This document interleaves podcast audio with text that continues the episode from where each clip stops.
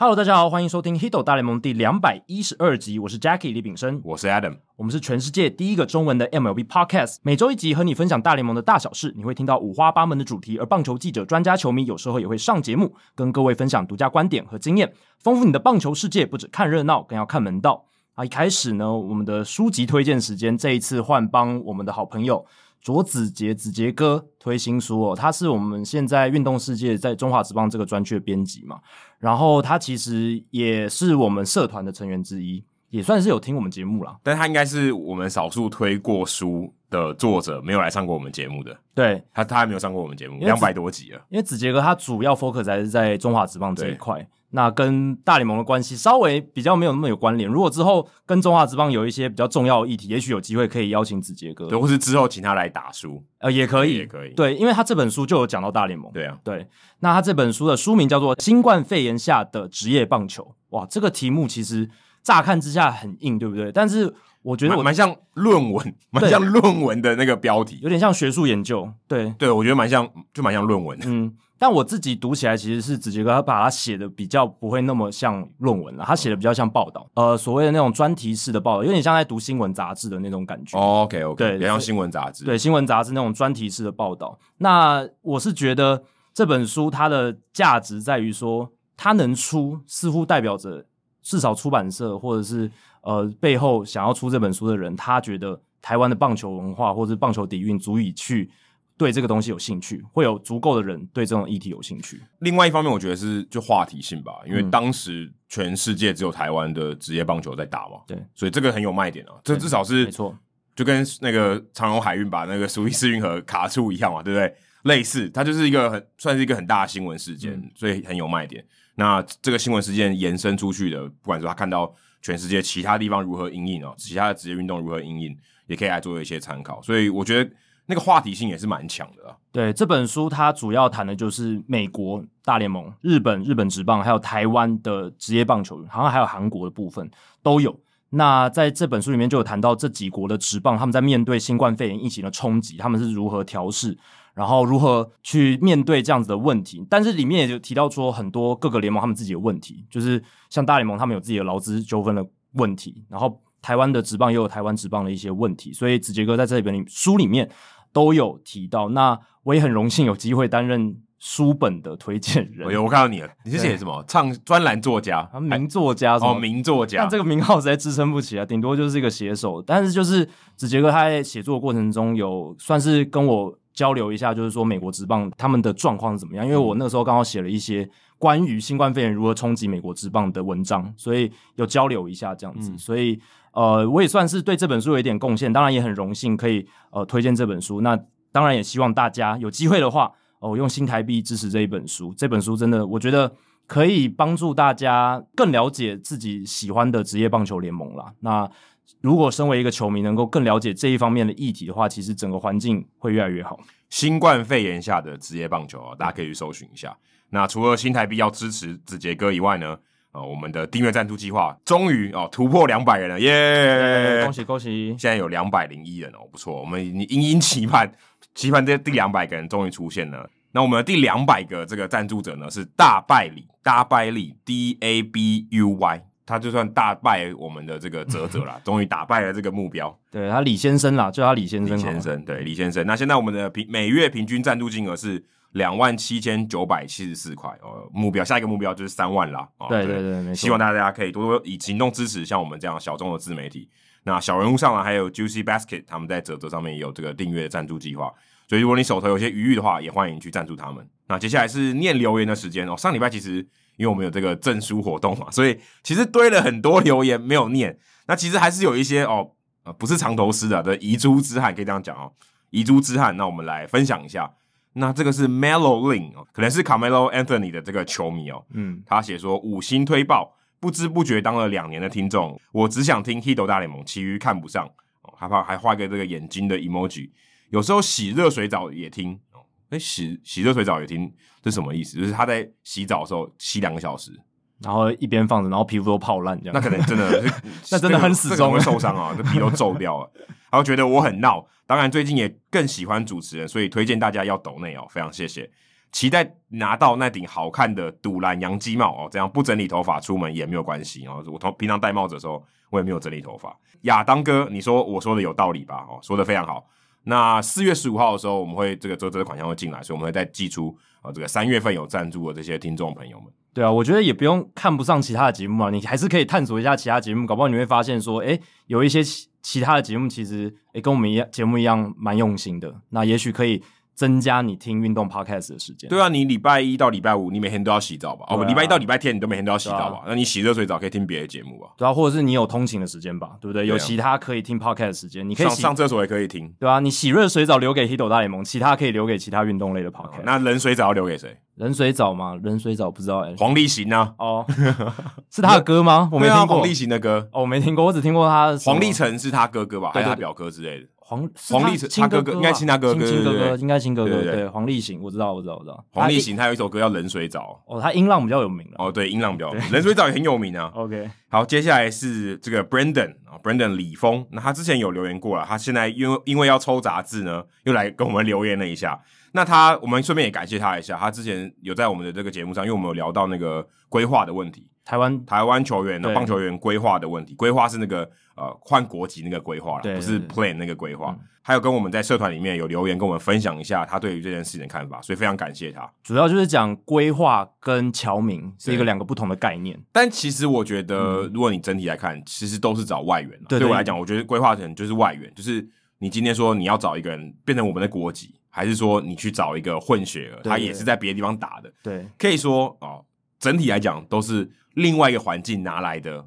诶，这样讲有点不太妙，但有点像生物学上就是外来种。对，我觉得就是不是我们纯本土对养出来的，它一定是有受到一些国外的熏陶，受到国外的影可响以。说是可能对更好的训练环环境、境竞争力更对高的这个环境对来的这些球员。没因错为如果他今天他是土生土长的台湾人，嗯然后他可能是可能他可能是美国籍好了，对对对，那他可能他训练环境也是差不多，所以他嗯可能竞争力没有那么好。假设在足球方面，所以呃，我当时我们是把他这样可以算混为一谈嘛，对盖盖概，为一论这概样子，为一论这样。嗯所以因为我觉得在棒球上面，这个两个差异其实不是很大。对，但整体来讲，还是足球的这一方面的球员还是比较多啦，跟棒球台湾的棒球比起来，对，那我们再念一次他的这个留言哦，台湾不可错过的棒球广播。那其实棒球广播也有很多啦，不止我们。那如果身边没有那种职业运动联盟研究比较深的朋友，可以一起讨论的话，那你听《h i t o 大联盟》肯定不会错。让让边缘的运动迷感觉到自己不是异类，不只看热闹，更要看门道。好，哎、哦非常其实就是只要加入我们社团，你就不会觉得自己是异类了。对，你对，会觉得没有加入的才是 异类。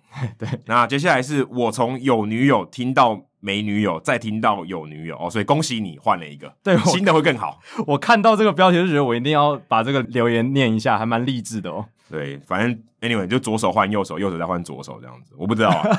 那他就说买了 Hido 的帽子，没钱买书了。哦诶、你还是有钱买书啊？怎么会没有钱买书？买书很重要的、啊。嗯，他就说不只看热闹，更要看门道。薪资每周有，就是要五星啊、这比较没有押韵啊。点头如捣蒜，但愿能持续。持续是指我们要持续，还是他要持续？嗯，都要持续，他要持续听，我们要持续做。呃，我们持续做其实比较累啊。 你持续听，你只能戴耳机好吗？对，但对是我是觉得，我们只要有像这样子的听众的话，我们就会更有动力继续做下去啊。好，接下来是我朋友啦，而且被 Q 到的小胖，他说看了三年多热闹，终于来留言啦。运动类 Podcast 唯一支持 Hido 大联盟啦。我平常跟他出去喝酒的时候，他就戴 Hido 大联盟的帽子。不只看热闹，更要看门道，值得五星的好评的优质节目，真的没话说。接下来是比较好笑的地方，平时健身的时候一定打开 Hido 大联盟才开始一切的动作。可能很多人是用一点五倍速在听这个节目，但我巴不得可以用零点八倍速来听，因为这样可以听得比较久一点。哦，事实上我们节目已经够久，如果你用零点八倍速，可能真的要听三个小时，三个小时以你上，可能真的会受伤。小胖，你不要练那么多了啦。对啊。他说，但真的没有这样做啦，因为这样语速听起来实在太怪。，对放慢其实真的听起来会蛮奇怪的，有可点能像有那些个人树懒听，。可能有些人听古癌会比较慢。哦，对了，有一些这个主持人，有些节目主持人，他语速特别快的话对，放慢一点，搞不好会听起来比较正常。比较正常一嗯点。那不过现在多了支线节目，棒球伊甸园还有大联盟小品，以及有台的节目达斯莫希斗跟听我说《蓉蓉历险记》，然后哦因为《蓉蓉历险记是》也是我们朋友啦，嗯那他也可以收听，所以他在通勤健身的时候完全不用担心没有东西可以听，不用担心无聊啦。好，非常谢谢小胖，虽然我几乎每个礼拜都看到你，但看到你的留言我还是蛮开心的。对，等于用这些 podcast 把他的这些算是有余裕的时间全部占满了。对，还是我队友，也是我们打垒球的队友。其实我们队友蛮多人有支持我们节目的，他就觉得是戴那个帽子蛮有成就是。感复明吗？对，哦徐就富就明就是徐富对明徐富明，不不不能把他的名字公布出来 啊不，小心讲错，对但是他在我们社团里面很活跃啊、不是唱台语歌那个许富凯，不是不是不是不是不是也没有也没有血缘关系哦。哎，没有没有没没有有关系，没没有有关系， OK 没有关 系，只是每次我看他名字都想到许富凯哦。对对，接下来是卢宗佑啊，之前他在我们这个球迷季前分析的时候，我提供洋基队的这个 insight 非常棒。他写说，MLB 球迷必听的优质 podcast，不只看热闹，更要看门道。相较起 NBA 台 MLB 在台湾的市场小非常多，呃，其实也不一定啦，嗯是比较小，但不见得非常多。感谢 Alan 跟 Jackie 每周提供优质的内容，让我们了解球队的文化，还有球队的故事。好，非常谢谢总友，总友也是一个非常专业的球迷啊，所以我们也期待有一天可以邀请他来上我们的节目。对，中佑对于洋基的研究是非常深，他应该是洋基的球迷啦。然后他在运动世界也有这个专栏叫卢克玛丽，所以如果你如果对洋基的一些深度话题有兴趣的话，可以 follow 他的专栏。而且有时候我们在社团里面有什么议题讨论，他也会发表出一些诶很有深度的看法，这样子，所以也很感谢总友。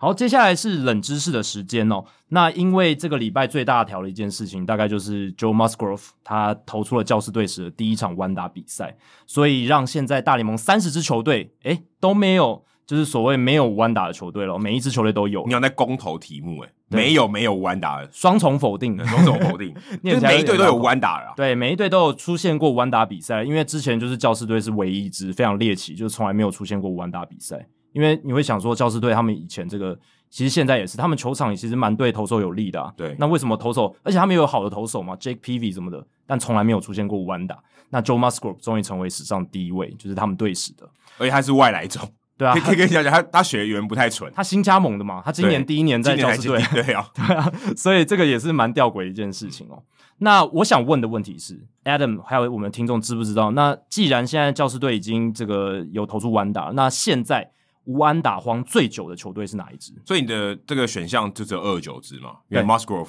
对他最新，对对啊他最新的，，啊他现在他们现在才三天两 天，我就在我们录音的时候两天吧，对啊就昨天而已就啊，昨天，哎，其实才一一天天而已对耶， 才一天而已才一一天天而已对啊，所以一定不可能教师队嘛。那其他二十九支球队，哎，但是其实有一些你可以明显排除掉，有一些你有印象说近几年有发生的，对不对？对，像 Justin Verlander 的的这个太空人对啊，然后之前 Paxton 啊，水对手啊，没错，然后还有谁啊？其对实所以有点想不太起来，，对，要现在立刻去想因为有点多，其实蛮多的。 Max Scherzer 嘛 Max Scherzer， Max Scherzer 应该也有吧？我记得应该有呃，想一想，呃，你说有没有提示？有没有提示示？吗？好啦，提示的话，它是一支，它是一支小市场球队，这样提示小市场球队，对对对，小市就是我们常常会比较常说它是小市场球队，它是通常会被归类在这个类别里面。呃，我猜天使好了。天使，我记得 Irvin Santana 是不是有五安打比赛过？好像有好像好像有好像有，是不是？天使队好像 Jerry Weaver 是不是？ ？Jerry 但 River 我有不啊确定啊，我现在手，Jerry 边没有 River 资料比 Irvin Santana 更更早啊，对，但这个好啦，另另一个提示是这个例这个、哦所以不是天使了。呃对，不是天使。这个弯打28个了荒，这个弯打荒，它已经持续了超过三十几年了。我三哦，那基本上的扩编球队光芒就拜拜啦对，没错，扩扩编九零年代的扩编球队都没有啊光芒啊，像洛基啊这些都没有了，马林鱼这些都马没林有。鱼，然后响尾蛇，他这一个上一次发生弯打已经是一九八一年，所以已经四十年了。哇，对，四十年前所以哦，所以这个这个题目的答解答是四十年前，对，有两个提示，一个是他已经四十年没有发生弯打，然后第二个提示就是它是一支小市场球队，大家可以去想一下。我刚刚原本要想红人队，可是红人队好像 Homer Bailey 有弯打过，哦，对，而且他还有两场。对， 对啊，所以其实就是看一下到底哪一些小市场球队呢，他可能投手比较差，对不对？大家可以朝这个方向想。其实你我看到这个题目的时候，我会想，我想说，大联盟三十支球队哪一队没有被五安打过？哦，贝湾湾哪的一队嗯，没有被五安打过？嗯，不知道有没有哦，应该可以查查看，搞不好有没？有被哦，对被五安打。对对对，就是打击的那一方嘛。因为都代表说他们打击至少，嗯哎、这个这样讲也不准啦，但是至少没有烂到成五安打了。就是至少没有某一场比赛烂到说一支安打都挤不出来。嗯我在二零一四年的时候，我去日本看那个美日交流赛，是美国代表队被日本联手五安打，哦，对对对对对但是那个不是一个人的，好哦像是五个投手还嗯那是六个联合的对，对但是也是很难看。对，五安打比赛这种事情真的蛮，我是觉得对现场观众来讲是一种折磨。而且我们这边讲的弯打不是说个人而已哦，是那种联手的弯打也算哦。所哦，以你这、说这个这个题目这是，个题目对，所以这支球队是哦连联手的弯打都没出现联。手，到底是联手比较难还是个人比较难？哎、其实有人说是联手比较难，因为每个投手上来的状况都不一对啊，样，风险风险不不一一样样嘛。对嗯，有有些投手可能他当天他就是可能拉肚子或者怎么样，对不对？那你重新要调试什么的，对啊或者五他啊个人新上状况来都要好，五个人骰子要骰到六，对啊，不容易。当然，你也可以说，诶，每个是新投手上来的话，这个打者没有什么两三轮或打到第四轮的这样子一个熟悉度，这个也是一个考量点。但是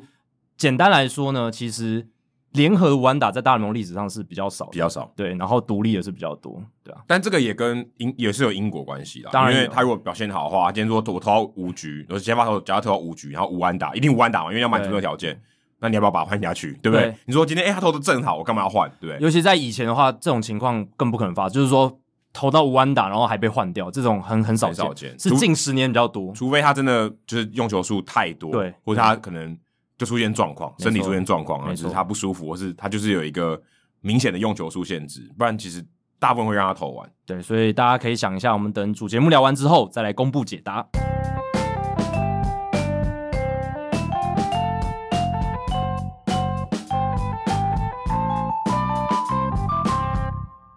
好，这个礼拜一开始，当然还是先聊一下 Joe Musgrove 啦，因为其实我们昨天录音前一天在做这个 round down 的时候呢，我们本来还没有把这个列进去，但是随着比赛的进行呢，就发现说，哎、这个一定要列进来了，因为后来真的缔造历史了。对吧一年一年也没有发生过几次， 这个是一定要聊一下的。对，这个一定要，而且它历史意义我觉得更重大。以弯打比赛的角度来讲的话，因为它是教师队史一九六九年创队到现在的第一场五十二年八千两百零五场比赛，然后才出现第一场弯打比赛。这已经不知道该说是运气不好还是运气好。有人说他们有一个无安打比赛的魔咒，是在一九七零年 Clay Kirby 投完之后发生的。Clay Kirby 他是在那一场比赛，一九七零年七月二十一号对上大都会队的时候，然后他在第八局，他那时候还有在无安打哦，然后结果他们那时候总教练 Preston Gomez 他把他换掉，换代打，然后结果九局上半的新新投手上来的时候，诶就被打安打了。然后有人就说那一天 Clay Kirby 他其实非常想要投到那个弯打，而且他赛后访问的时候其实有表达出这个情绪。然后从此之后，教士队好像就被下了一个魔咒一样，就再也没有投出弯打比 赛。大家买找来 Kirby Yes 都是 Kirby 诶，哎对这个，但是他是那个 Clay Kirby 他是姓信了，对嗯对，然后我知道 Kirby Yes 是名，对，但是就是还蛮妙的哦、就是那一场，其实当然教师队史从来没有发生过嘛，但是他是那个创队的第二年就有很大的机会可以投出弯打比赛，你这样讲，其实我觉得更有趣的是，他在哪一个球场投出五安打？是 Global Life Field，对，才第二年而已耶，甚至才是第几场开，应该说第几场真的有球迷进场没的错例行赛。对，因为之前打季后赛，游击兵也没打嘛，对对，也不是他们在打嘛，嗯，所以他们才第几场，应该前五场吧，对啊，前五场就有五安打比赛。很很前面的比赛，你看这个是不是很很微妙？很微妙啊一个等那么久，一个等一下就到了。而且这场比赛还是一个跨联盟的比赛，相、哎对对对相对来讲比较难发生的一个情况组合一个组合，而且对对啊，所以整个搭配起来，你就会觉得哇，好多蛮不可思议的事情都在这一天发生了。然后教师队去年在这里被淘汰，哎、对啊，对，去年在这里季后赛被被道奇队打败嘛，因为去年国联球队都在这边打，对，都在都在这个游是击兵不是的很主微妙？场然后 Musgrove 去年在一个超烂的队伍，对，在海盗队垫底的，超然后莫名今年来到一个算是国联最强数一数二之一的，仅次于道奇队的一支对，球队，而且这场比赛还没有 Tatis Junior，呃，对啊，然后金河成也才刚来，就马上面临到五安打比赛，最后一球还是他传的，然后我们的好朋友 David，就是艾尔达体育台的主播 David，他生涯第二场播美职的比赛，就给他播到五万打比赛。 所以现在是怎样？对，就是各式各样的不可思议的事所情。以有人等了很久，有人等一下就到了，对，但这就是人生嘛，每个人人生际遇真的是会差。所以这个其实也不能说，这真的是就是运气吧，就一种巧合。对。然后你说五安打魔咒，其实教士队在 Clay Kirby 那场比赛之后，他们曾经出现二十三次五安打比赛，投到第八局，最后都没有达成。所以其实他们不是没有机会，其实有二十三次，其实很多吧。以一个五十二年的历史里面出现二十三次这样子投到第八局弯打，嗯，差不多两年一次。两年就有一次这样子的比赛，结果没有一次达成诶、那达比修怎么可以来这支球队？他更有机会延续这个历史，达比修之前有一次在游击兵的时候八点二就局，就八点二局啊，就差一点点，对啊，他就是这个算是这这是什么？也不算是魔咒，是就是他是这这个吴安打最接近的受害者，就擦真的是叫做擦肩而对过，啊真的是擦肩而过。那可他是自己后来被打安打，所以也不能算了。对啊，而且你会说，以教士队现在轮值来看，如果你季前问教士队今年的轮值谁有可能投出完打比赛，没有，应该这样讲说，今天教师队告诉你有一个人会投出完打比赛，对啊，你会选谁？对你一定是选 Blake Snell 或者是达比修有，你很难选到呃 j 也 o 不 Musgrove。但是我觉得 Paddock 也有可能啊，但是 Pa- Paddock 去年的成绩哦掉对下了来，，但是我觉得他是比较有王牌身手的。Musgrove 感觉上是比较差一点的，对啊，Musgrove 相对来讲这几个投手是你不会觉他，你可能就他第三号、第四号。可是我觉得应该是所有里面，如果你觉得论吴安打几率应该最低的，对啊，对啊，我刚刚就是这样讲对的啊。对啊，他应该是所以最低的你一定会选达比修有或 Blake Snell。达比啊修有、Blake Snell 他们是最有可能投出完打比不赛是的。 Mackenzie Gore 都有 McKenzie 过对啊， ，Mackenzie Gore 应该会拿比他多的票，这应该应该会。有可能哦。但是你会想说新秀可能还没有那么呃稳。 ，Clay Buckles 表示，哎，可是 Clay Buckles 他是在零七年他生涯第二场第二场就投就出完打比就赛嗯投出完打比赛，当然还是比较少见啦。大部分还是比较有经验的投手，只是我会觉得，如果要我猜，我一定会是达比修和 Blake Snell，因为他们都曾经算蛮接近的，而且他们都有那种让打者没有办法打出安打的能力。只要 Black Snail 跟 Kevin Cash 不在同一队就有 机会诶，嗯对， ，Kevin Cash 如果在这一队的话就没有机会因了。为今年教士队还有 Blake Snell 算是达成一个默契说，等随着球季进行，他们会让他投的更长一嗯点，不会像在光芒队那样子的处理他。不一样了，不一样，玩这个玩牌的人不一样了，对啊，下牌下这个棋的人不一样啊没，错。那讲到这个 Joe Musgrove，就不得不提他的身世了。其实他也算是有海盗血统的人嘛，因为他过去三年其实都是在海盗队。嗯然后呢，这又不得不提到，就是哎，海盗队这几年输出的投手，其实后来的表现都非常好，不管是 Tyler Glassnow，还有 Chris 呃 Chris Archer 是到那边变烂，但是他现在在光芒，哎，他又受今伤了，今天进上面名今单了，天进伤名单，可是他在上受伤以前，还好他其实投的还不错、还欸，不错对对，洋基队嘛，投的还不错。然后或者是其他其其他这几位投手， Gary Cole 啊，Charlie Morton 啊，，对，其实都是赫赫有名。然后离开海盗之后投的非常好的投手，还有现在在洋基队的 Tyon Jameson Tyon， Jameson 太阳，没错。那这就是会让大家觉得说，到底海盗队是发生什么事？其实我们节目之前也有稍微聊过哎，了，等一下我还补一个，还有 Trevor Williams 现在叫小熊队了，哦他，Trevor Williams，所以他这个小熊队的首秀还投的不错，嗯，六局只被打两支安打，没掉分，六 K。对，所以这几位其实都算是还不错的投手，目前状态。他们在海盗的时候都是一二号先发了，对都是至少他不是一二号也是大物啦，就是大家觉得他们可以扛得起一二号先发的。而且老实讲，他们在海盗的时候也曾都投出好成绩，也不是说投到太烂，但是他们在海盗投出的好成绩跟现在投出的好成绩有一段落差。你说 Gary Cole 他在太空人的时候几乎是全联盟甚至全世界最强的投手，数一数二，但是在海盗队你就会觉得啊，他跟当年那个选秀状元的名号就是差那么一点，好像还是有时候就是会会被打爆这样子，我觉得这个要从你回头看、欸，对啊，就你发现哇，他在太空人的时候这么强，就像 Charlie Morton 后来这么强，嗯你回到哎、欸海盗队的时候你是怎样没有没有发掘这个，也不能说璞玉，就是你没有让它发光嘛，对对你这个钻石，你会把它打磨的更漂亮，就对哎、欸怎么在你这边就是比较暗淡一点，好像你没有把长才发挥出完整的都感觉，是你们没有把他的封印解除，对对他对，有点绑手绑脚，他怎么投不出成绩这种感觉。，对，那我觉得有一个很大的关键就是投手教练，因为这个其实我们之前聊过，Ray Sirich 他在二零一零年加入海盗，然后一直到二零一九年球季结束之后被解雇，这十年的时间他都是担任海盗队的投手教练。他的投球哲学其实有一度被赞扬嘛，就是 Travis Salchik MVP 制造机的共同作者，他写过一本《Big Data Baseball》大数据棒球，它里面其实就是二零一五年出版，它就是在讲二零一三年那个时候海盗队起飞的时候，他们是怎么成功。Ray Sirich 扮演重要角色，因为他强调这个速球系的球路，哎，鼓励投手多投，主角就是 Charlie Morton，对，然后呢，尽量投这个深卡球的部分，然后用这个深卡球制造滚地球啊，然后精简用球数，然后呢，让这个比赛的流动比较快，然后你投手也可以投的比较长，然后可以比较有效率的解决打者等等，制造所谓的 weak contact，就是比较软的这种击球。但是后来其实时代也在一直演进，然后后来他们发现说，其实 Red Series 它有点像是怎么讲，变不出新把戏。他对于后来的所有投手都是采取这样子的执教方式。他没有看过孔子的“因材施教”这没四错个字， 他没有了解参透，或者他没有注意到这个东西， 就是因材施教的重要性。因为他后来对不管是 Tyler Glasnow、Gary Cole 这种，他们其实是更需要用变化球来做一个搭配的这件投手。或者是他们球速就够快，对，他就直接我们上次就讲他靠他的球威就直接压制打者，我也不要我干嘛丢给你打，对啊，而且我让他你们打不到，我干嘛要丢给你打？他们其实不需要用声卡球，对啊他们其实四缝线球威力就够强，所以只要四缝线球投得好，然后把它投在好球带的上缘，我让其你实连挥都挥不到，不要什么 contact，对对对你挥不到你就直接被三振了。这是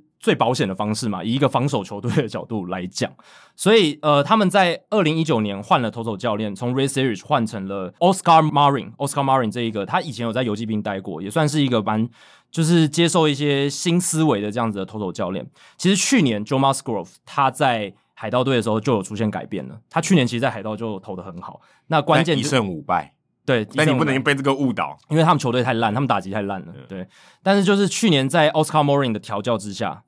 ，Joe Musgrove 他大幅提高他这个变化球的使用量，然后他的这个整个投球成绩变得非常非常强悍，他的 K 九值提升的非常高。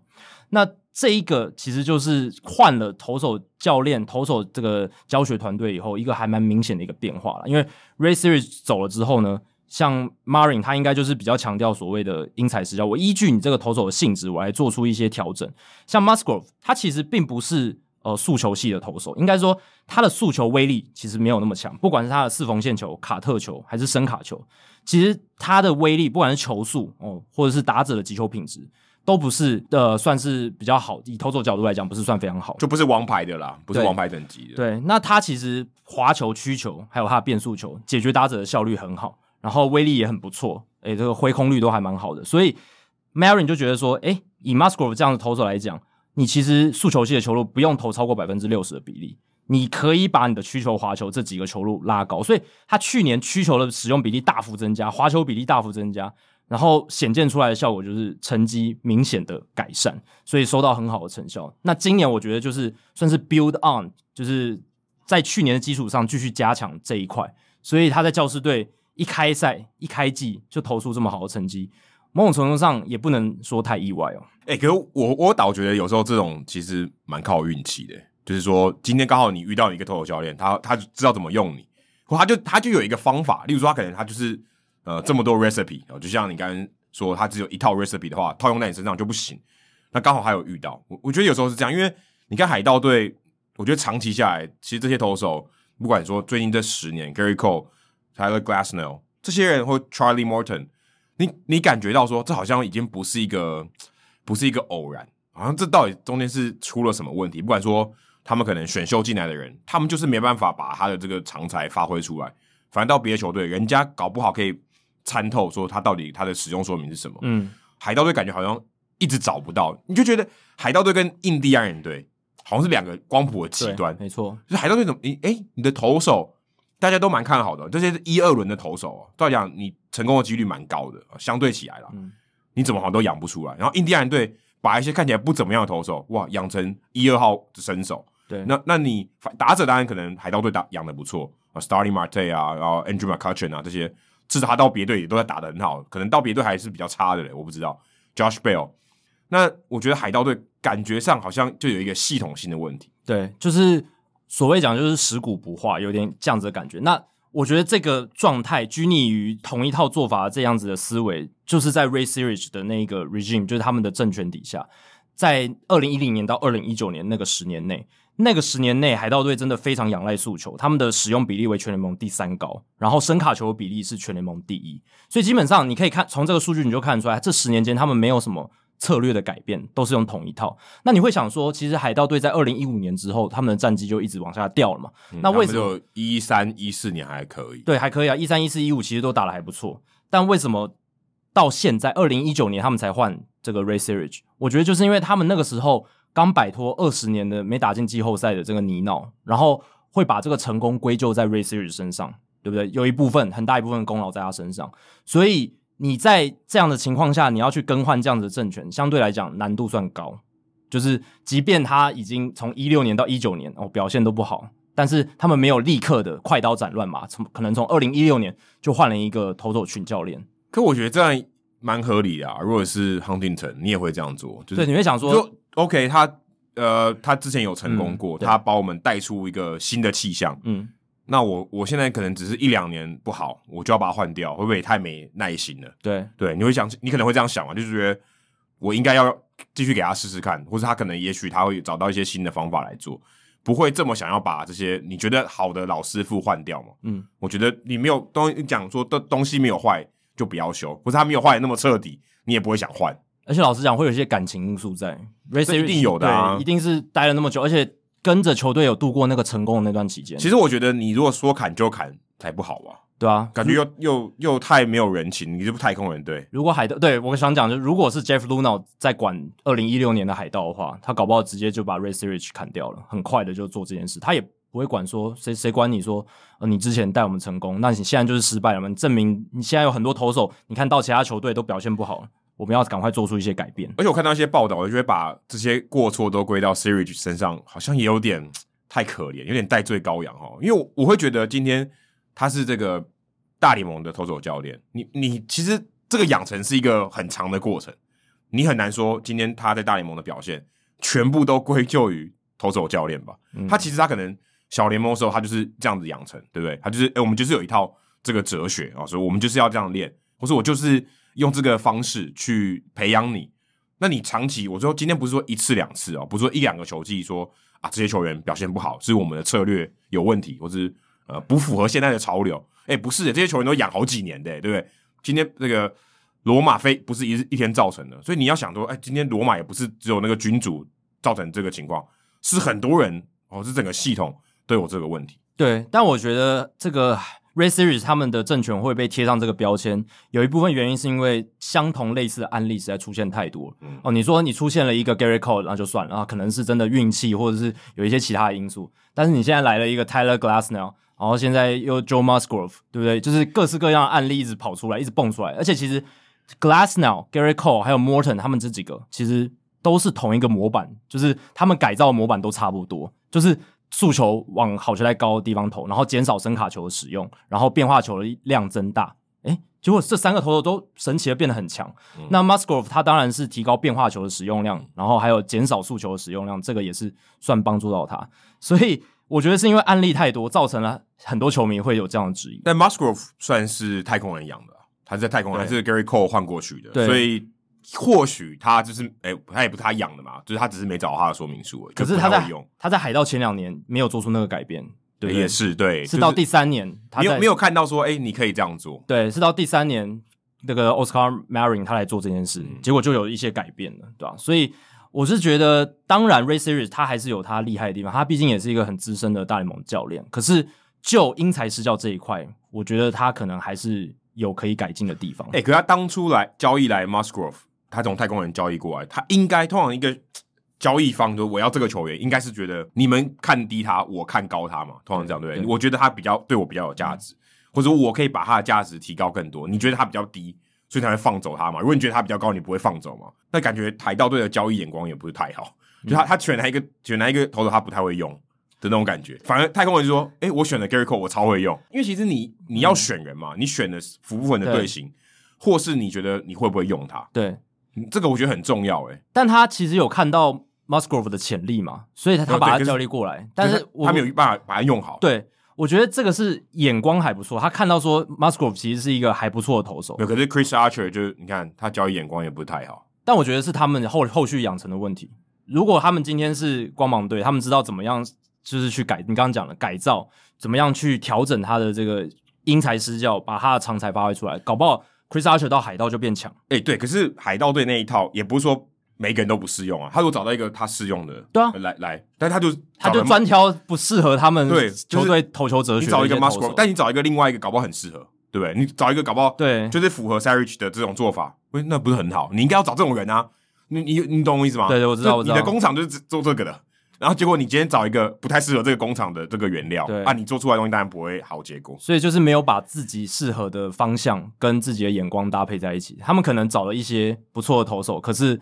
都不是他们工厂可以打造出来的一个产品，这样子。嗯对啊，我觉得、我觉得这种他说有点搞不太清楚他自己长处在哪，你知道吗？对，就挑了一些好的材料进来，然后我们它的制成不符合这个材料的特性，呃，然后对做出来对怪或怪的是他东西。可能也就是调整的比较慢，对啊对对，会所以觉得会是变成一种有点灾难哦。所以换了 Ben Sherrington 之后，诶，换了这个 Toto 的教练团队，因为 Sherrington 进来他就没有以前那些包袱了嘛，嗯所以他可以做一些大刀阔斧的改革。但现在 Musgrove 投出五安打比赛，他会不会觉得嗯啊 嗯，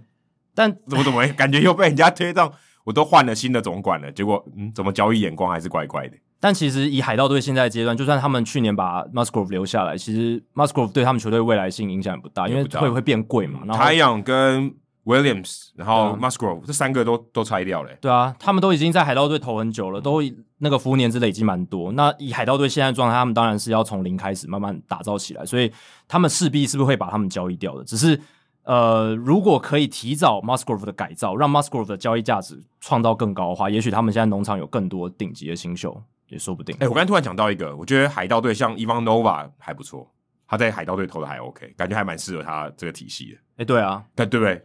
但对，但是他没有王牌的身手，其实 Morton 早期他刚到海盗的时候，他也是有投出不错的成绩嘛。对他那个时候声卡球的威力还不错，只是后来当然也是跟非球革命所谓的大家越来越追求这个全垒打，还有这个弹球的关系，让整个声卡球的势力又变得比较弱势。嗯然后简单来讲，海盗队有点生不逢时啦，因为现在这个非球革命的关系。然后我还有看到， Lance Lynn 就说：“哎、你应该，我应该加入海盗，哎，对啊，他其实 对搞不好就很适合海盗应，该海盗。但”但但但现在海盗不需要他了。对啊。但如果他加入海盗，搞不好我大放异彩。有 Jordan Hicks，对不对？那对是这种声之声类的卡球威力派的。然后我有看到是 Sarah Giles，就是呃休斯顿太空人队他们就是研研发部门的一个主管，那他就说，其实大联盟二零一七年的时候有想要把这个好球带从这个现在规定的是打者膝盖以下的部分，要拉到膝盖以上。当然，我后来有去查，现在大联盟的官方的说法还是好球带的定义还是在膝盖以下。可是好像有人说，其实现在裁判都被指指引说要判就是膝盖以上才算好球，所以在这样的情况下，声卡球思维的这种海盗队他们原本采取的方式又更不利了，因为声卡球要靠在好球在下缘生存，要靠那一些边边角角在好膝盖下缘那部分的那些球路生存。那今天大联盟有这个想想法，是想要把好球带往上移，所以这或多或少也让海盗队的这个投球哲学陷入一个不利的位置。我觉得这个有点难，难推论成这样，这我就觉得有点难。这是一个阴谋论啦，对，啊这我是阴觉得谋我觉得有论点难。我因为你说真的，他如果投在边边角角位置，当然这是你把好球带缩小，一定对打者比较有利嘛。对，那你整体来讲，对任何球东西都差不多啊、你对，如果你今天丢直球，你丢在那个九号位，对不对？假设你右打者你丢到九号位，你原本这个九号是比较低的，那你当然它比较难打。你再提高一点点，不管什么球它都比较好打吧。可是声卡球它特别是仰赖就是好球带下缘的，是没球错，路因为它往下跑。对，而且有时候声卡球都是要争争取一些三振，就是要靠把声卡球投在那种那很这低样这角样度的讲，位变置。速球也有啊，对不对？它丢低一点也是有差，因对为它也因是为有它差尾径也是往内。假设你是右投手对右右打者，对也是往内角跑，但是如果你可以更仰赖四缝线球的话，你就不会受太受到好球带下缘的影响。是没错。对，所以当然 Sarah Giles 她的这个说辞呢不一定正确，但是我是觉得这几年我们看那个主审好球带的那个变化，好像真的是有比以前往上移了，就是应该大联盟是有对他们的裁判下的这样子一个指导期，对吧、所以我是觉得海盗队他们确实也是有一种有一种生不生不逢时的感觉啦。那简单来说，就是至少我们还是要恭喜这个 Joe Musgrove 啦，他这一场比赛真的是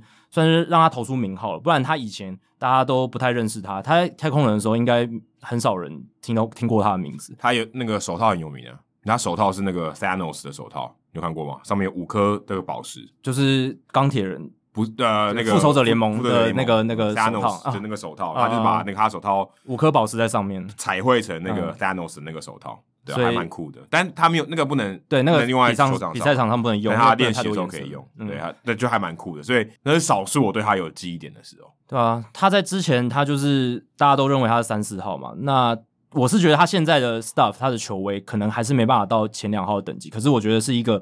非常强的三号，也是一个很很强的投手了。回到这个，我觉得其实像蛮多这种三四号投手，感觉就普普通通，普普通普普通通。Mike Fires 这种也投出五安打比赛。嗯， Homer Bailey，你说他当时可能很强，可是搞不好他的这个实力就在三四号。嗯 Homer Bailey 也投过五安打比赛，嗯但你说像 Justin Verlander、Max Scherzer 这种投出，你也不会太意外。对 Felix Hernandez，你不会太意外。可其实三四号投手投出五万打比赛的人还蛮多还的，有什么 Philip Humber 啊，他也是对完全比赛的，那但是他投完就整个炸了， 就炸了。对，尤对汉对沈他拿的是顶级的，但是你觉得还蛮多人有这种很棒的一场比赛，所以完打比赛还是靠运气的成分也是蛮多的。现在大联盟历史上就是三百出头场嘛，对啊吧、其实蛮蛮多的。嗯就是呃，你如果放百年历史的话，一年可能大概三场左右，对不对？三场左右。呃，你这样想好像蛮多的，但其实发生的几率整体来看还是低啦。八九百场一次，差不多，因为差一不场多一一年差不多两千多场，两千四百多场。而且近年来好像我是我是觉得完打比赛出现的几率会越来越高，因为现在哦三、投三投手振越来多越强对，投手越来越强，然后挥空率越来越高，所以完打比赛出现的几率会比较高一点，因为你打进场内的球低。哦，这个就会增加完打比赛出现的几率。好，那说到教士队，虽然他们有这个好消息，可是他们上礼拜算是悲喜参半呐、因为有一个蛮不好的消息，就是看板球星，你刚刚有点到了 Fernando Tatis Jr. 受伤，那他是在四月五号上个礼拜一的时候，面对巨人队的比赛挥棒，而且他是空挥，就是没有没有打中球，然后受伤的。我觉得正是因为空挥啦，他如果打到球，搞不好那个力量还释放出来。对对因为他就是因为空挥太用力了，啊所以他这个整个就肩膀就脱臼对，。力量没有抵消掉，没有没有受到球的抵消掉，所以明显的受伤。他一挥出去，然后那个表情非常痛苦，而且甚至差点倒在地上这样子。然后哎、我甚至觉得当下你会觉得这有点有点综艺效果，他动作大到你就觉得哇靠，这是多痛！你会觉得是戏剧化效果吗？就是对啊，我就没有当下就觉得哇，他挥出去以后爆痛，你知道吗？啊、你想说，我你很少看到这种情况哎、就是他挥出嗯去以后就觉得怎么这个人这么痛，对，一般就痛到他可能就是抱着，他是整个挥，然后还有点失去重心，直接倒在地上。而且这种就是我刚刚讲的空挥受伤这种事情，或者你没有任何接触到太多东西的受伤，这种还蛮可怕的，因为代表一定是你身体内部有一些东西断掉，或者是就是整个哦，应该可以说你自己用你的力量，，对是用力量扯 掉的。你用你自己的力量伤害你的身体。对，那个其实是我我我是运动科学专家，但我能想象那个痛苦是蛮剧烈的。那后来检查出来是左肩的关节唇轻微的撕裂伤哦，slight 这个形容词很重要，轻微。那教室不管是他们的总管还是他们球队上下，他们都说，哎、乐观看待这个伤情，我们就把它放入这个十天伤病名单。而且 p r e l e r 他还说，哎、我们觉得不会有任何 long term 就是长期的后续的后遗症，就是他们觉得说休养一下，它就会自动好了。那、啊我你是你看到那个表情，我我我怎么我很难觉得它是很很快会好的东西欸耶。而且你说关节唇的撕裂伤，这个哪是那么快就可以恢复的？不过还好，不是他的这个头球的肩膀，是左肩，是但左肩但你挥棒还是要用到、啊。对啊，一定会用到那个力量带到，因为你挥棒到后面的时候，其实力量会集中在左手这一块，对吧、所以，所以他到底是我觉得 AJ Preller 有点隐瞒呢，对啊我觉得不诚实。我但 AJ 我觉得最重要的是 AJ Preller 这个人，嗯，他就是有前科，他之前就是有隐瞒隐瞒 Drew 上 Pomeranz 市交易这个的情况，交易到红袜队的时候，他隐瞒他的健康状况。对啊哎、这有前科的，而且、他而且是而且这个事情是很像的。而且他其实是就是有臭名，他对啊这个在业界是大家知道说他这个隐瞒伤势或者在伤势的处理上不是特别诚实的状况。如果你其他的总管说啊、大家可能觉得 OK，嗯嗯，有点怀疑，或你你讲高度怀疑，对啊，就你你讲的是真的吗？大家 slight 这个字，大家会相信吗？slight 是你讲的还是医生讲的？对，而且我高度怀疑的另一点是，Tatis 他说他从新人联盟起，他肩膀就一直不舒服，左肩这一块。而且他在春训的时候，你还记得吗？那时候就有一次他滑垒的时候，左肩不舒服，然后休息了两天。那时候大家想，哇，完了完了，Tatis 会不会怎么样怎么样？诶，结果还好，他后来回来了，诶，打的也还 OK。然后他开季虽然打击率不高，可是他也轰出了一发四百六十五英尺的全垒打，哎，好像目前看起来都是没问题。结果现在这个伤出来，我就会觉得他有这么长左肩不舒服的历史，教师队难道不知道吗？那然后你知道这件事情，你又这么乐观看待这一次的左肩伤势，我实在看不懂教师队他们的操作是什么。 不会啊，他有理由乐观，他一定要乐观，因为他付了十三年的钱啊，十四年的钱。对，但是我觉得就是因为他们签了十四年的这样子的长约，他更应该要他如果现更在谨慎的处理这但件他事如情果。现在就悲观，他要悲观好几年，好悲悲观十几年呢、我我的角度，我会觉得，因为他签了这十四年的合约，你为了后续的十二、十三年着想，你现在就把这个东西根治掉，而且是用最完善的方式把这个根治掉。那这样子，你搞不好还能保全未来好几年。那你如果现在要用这种比较 rush 的方式，就是比较说哦，我乐观看待，然后希望他可以自我复原什么的。然后，如果危及到他接下来两三年的生涯，甚至更长远的生涯，那我觉得这个是很不明智的事情。我觉得要看他到底有没有真的带伤打球啊。就是他如果真的有带伤，然后还让他继续打，这听起来的确是比较杀鸡取卵、比较短视近利的做法。而且我塔蒂他自己都说，他从新人联盟开始就一直左肩有一点不舒服。我觉得连球员都会自己讲了，这应该多少是有一点迹象吧，对不对？他对左肩而且呃，你今天这个受伤是会有其他连带效应的。你今天说你长期这边都是你撕裂的话，你其他地方就要比较用力，就所以是嗯你王的建民的例子啊。对你其他地方就要比较用力，所以你、你的整个身体的这个联动或协调性都会受到一些影响，所没以错你也许这边哦没有继续受伤，可是你别的地方开始受伤，对，因为你为了减少这方面的用力，左肩的用力，你可能就是要加强其他的部分啊。那个时候你身体的机制就不平衡，然后就会导致另一部位容易受伤。这个就是王建民的案例告诉我们的例子。对他也是肩膀有开刀嘛，这对个啊旋转肌，所以对啊，我不知道，而且你而且其实我觉得塔蒂斯 Junior 他打球的方式就是你就是很拼，没错他打球看得出来就是很拼，全哦力以赴，全力以赴，但是也是因为这样才好看嘛，就当是他然啊，他就感觉每一球都好像用尽全力在打，拼命用三用郎生命在打这样子对。当然，你看这个样的结果，大家也会觉得说，哦，你你的确，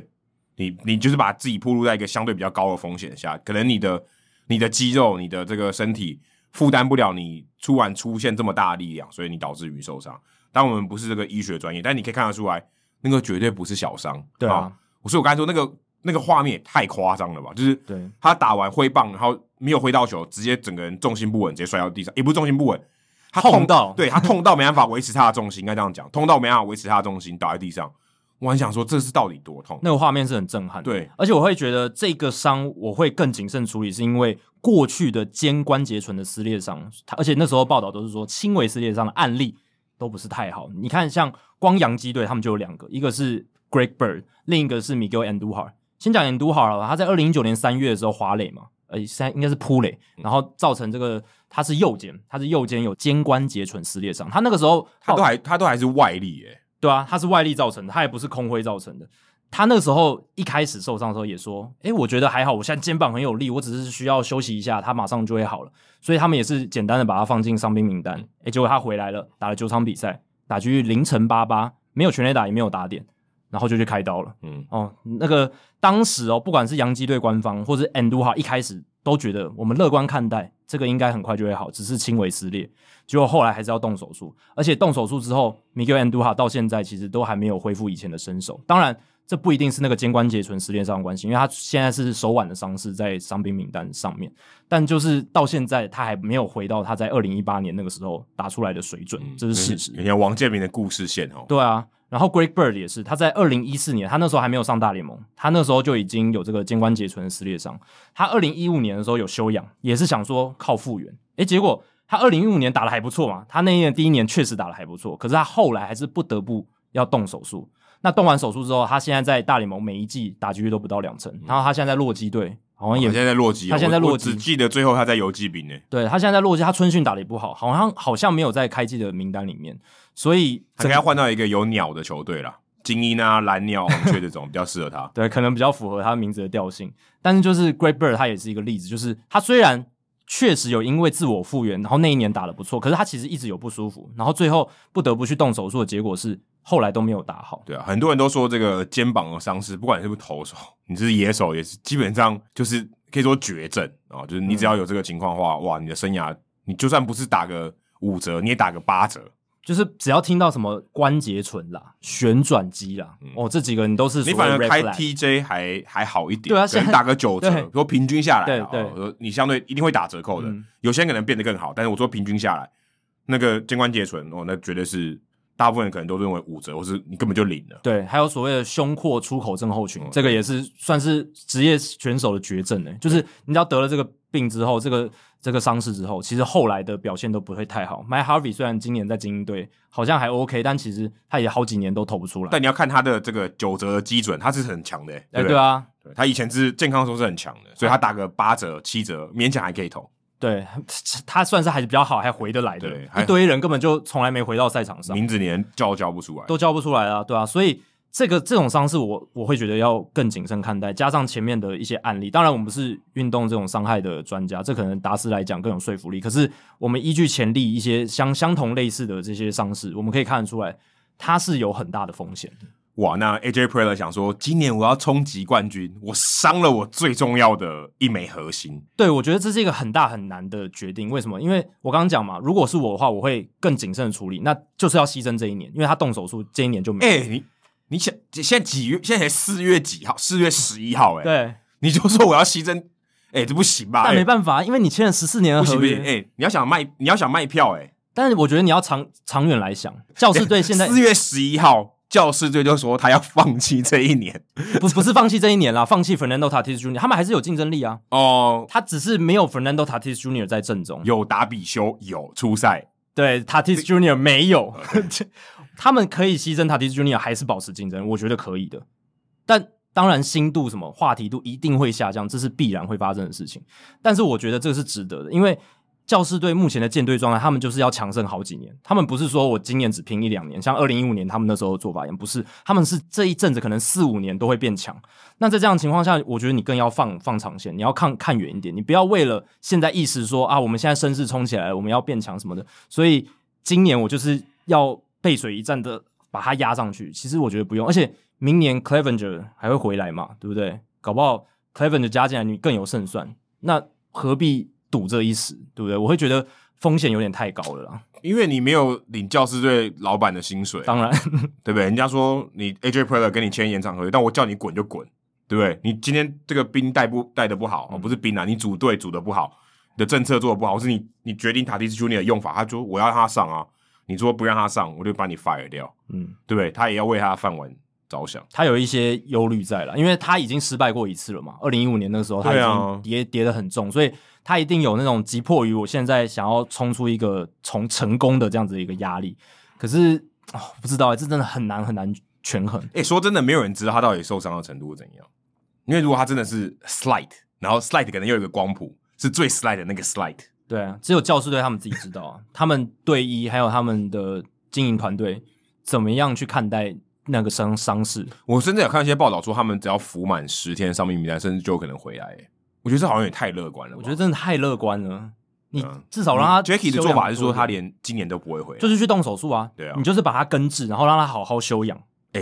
也不见得能根治哈。 Greg Bird，对啊，当然你不一定他表现差，有可能他本来就打击技术不好，这是另当别论。可是我是觉得伤势多少影响了他那时候发展的契机嘛一，定会的。而对且啊年龄大家只会活过那二十几岁，对啊不对？对，他过高峰期他就过嘞、对啊不对？不管是健康还是受伤，有些伤势是真的会影响球员他一辈子，就是接下来他所有的职业生涯的啊甚表至可能现，心情也大受影响，对啊。对。当然，你会说 Tatis Junior 他的优势是他现在才二十二岁哦，你说呃他的巅峰期还远的嘞，还那二你十二十，你怎么知道他的肩膀是几岁？对啊他？肩膀搞不好四十岁，这个就很难对讲，不对？啊有有可能呢、他搞不好现在肩膀已经四十岁了。因为很多医生都说那个伤势其实是会磨损那个软软组织的嘛。对那其实如果要是软组织没有修复好的话，哎、那个其实很严重。有没有？有些东西是不会，骨头是有些不会长对啊回来的，。有一些关节的软组织它是没有了就没了。对然后你走路什么关节都很痛，就是因为这样，因为它是一直骨头磨骨嗯头，那是一件很可怕的事情。篮篮球也很多，对啊因，为它摩擦太多。太多了那个使用量太大，那你就不知道 Tatis Junior，就像你刚刚讲，他到底那个磨损程度是怎么样，他撕裂伤撕裂了多大？对，对啊，因这为个很难他讲等于就是说他的肌肉，呃，他的这个肌肉没办法固定，没办法很很稳定贴合它对，对没办法很稳很很稳定的控制他骨头，所以他就一直磨损。对啊，原本好的情况是，大家肌肉跟骨头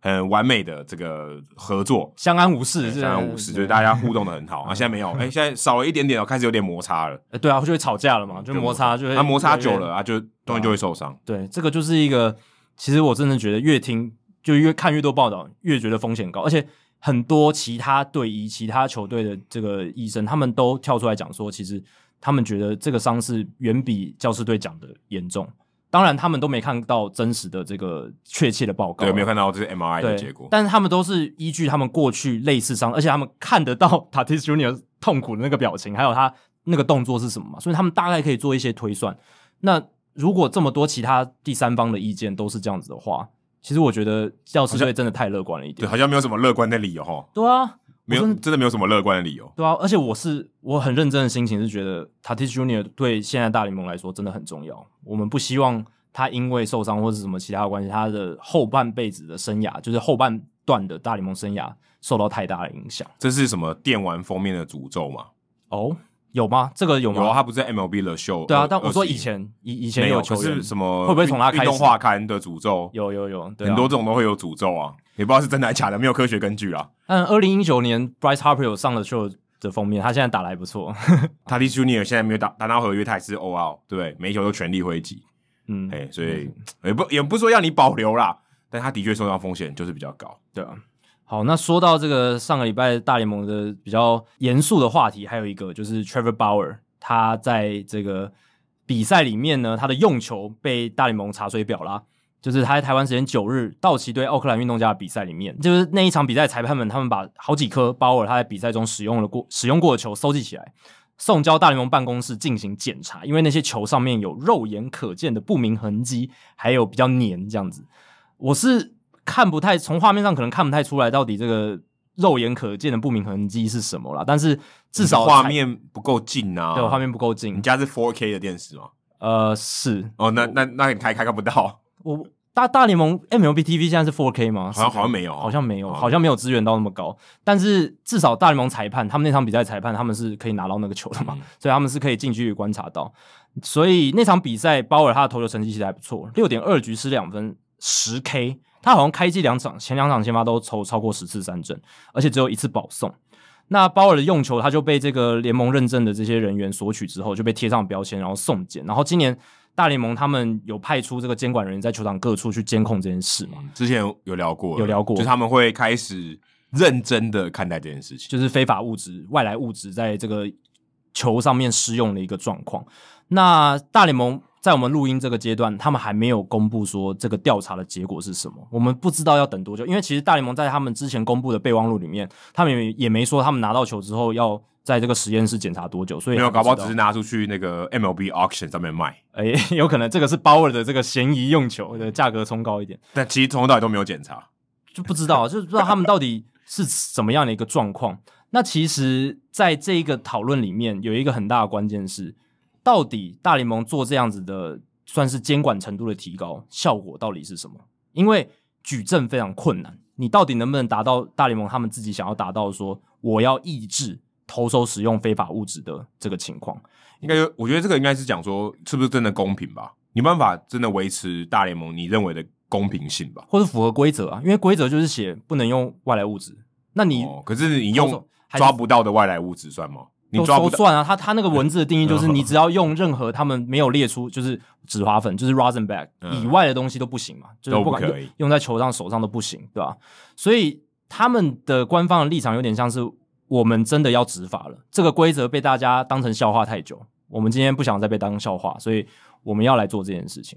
那但举证很困难，因为 Trevor Bauer 他在他的频道里面，他就有针对大联盟的那个备忘录，就是提高这个监管程度的这个备忘录里面，然后他就有去逐条一边念，然后一边提出他的看法。他里面讲到一个最大的重点，就是举证实在太难了，因为你怎么知道？好，就算你今天把这个球送到实验室，好检查出来上面确实有松焦油，好有松焦油，那你怎么知道是谁把它施用上去的？搞不好捕手，捕手有大可家大能，家有记，大家有一个画面吗？雅典莫利娜的那个球挡在他的护那个那个护挡上面，没有掉下来。对啊，那球粘住嘞、那个球， 等一下等一下，嗯他到大底卫是魔术吗到底是什么东西那么黏？是少林足球的金钟罩铁布衫吗？ ？No No，就是怎么可能这宋么教对？怎么可能这么黏？对，那一定有东西在那边嘛友？没错，那他的为什么捕手的护挡上面会有这个？因为一定是他在捕，要么就在球，要么就是他，只有只只有这两个物体。，对，总不可能是空气吧？对对不对？因为大联盟其实没有对于投手以外的野手进行这些外来物质太多的限制，至少规则里面没有写出来。那在这样的情况下，有可能外野手他有可能涂一些东西嘛？那他可能因为我们都知道，诶、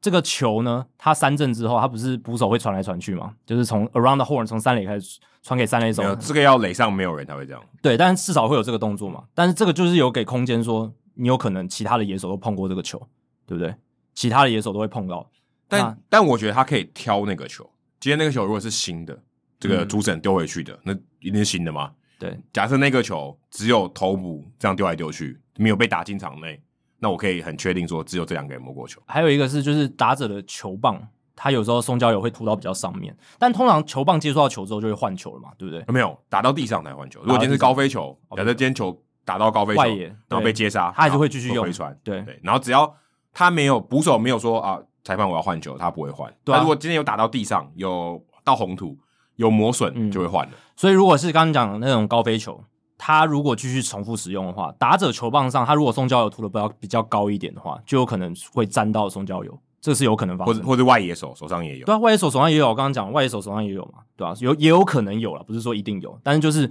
你没办法知道说到底是谁使用上去的。你如果没有一个很明确或者一个侦探，就是所有人他都监控着，这不可能发生嘛。也有可能是他被丢到这个休息室里面之后，被收去之后呢，也有可能有人要害这个投手，对不对？有些那个大联盟人员他看这个球员不爽，天使队对吗？对 啊对啊，搞不好就是他积怨已久嘛，他就觉得哦，我就是天使队不有爽说要给那个 Gary Cole 的东西嘛，对不对？对啊，所以就有可能，如果有人真的要陷害，也有可能嘛。那你你要有人，你要有一个管理的方式，或者是你要有一些细节跟大家讲说，你们要怎么样去举证，怎么样去呃认证说到底这个球如果真的有违法的形式，它到底是谁使用上去？可我觉得针对球，如果就我来看整件事情，如果针对球这件事情，真的的确是有点你不知道怎么样确认这个证据到底从哪里来。嗯，那就检查他的手就好了，你检查他手或手套。你说今天你觉得这个有问题，我随机抽检，嗯对不对？我摸你的手，或是摸你的这个呃前臂，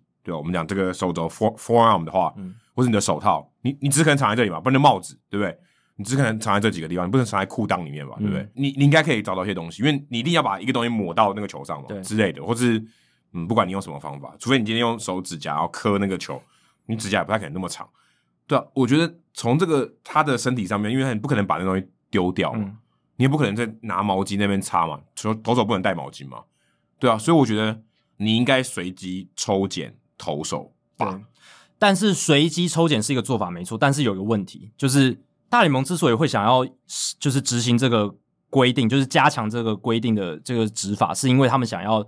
算是加快比赛的节奏，因为现在投手就是用太多非法物质，所以三振非常多，然后打者也想要追求全垒打，会降低这个比赛节奏。他们其实目的是想要增加比赛节奏，所以才想要加强执法。对啊但你如果所以所以不是为了公平性，其实有一部分是为了加强比赛节奏，我以为是为了公平性呢、因为你说有人用有人没用，不行，我要我觉得这大倒家是其次，我觉得第一个是他们要符合规则上面的说法，因为规则就是这样写，他们要哦 OK 执法。然后第二个就是加快比赛节奏。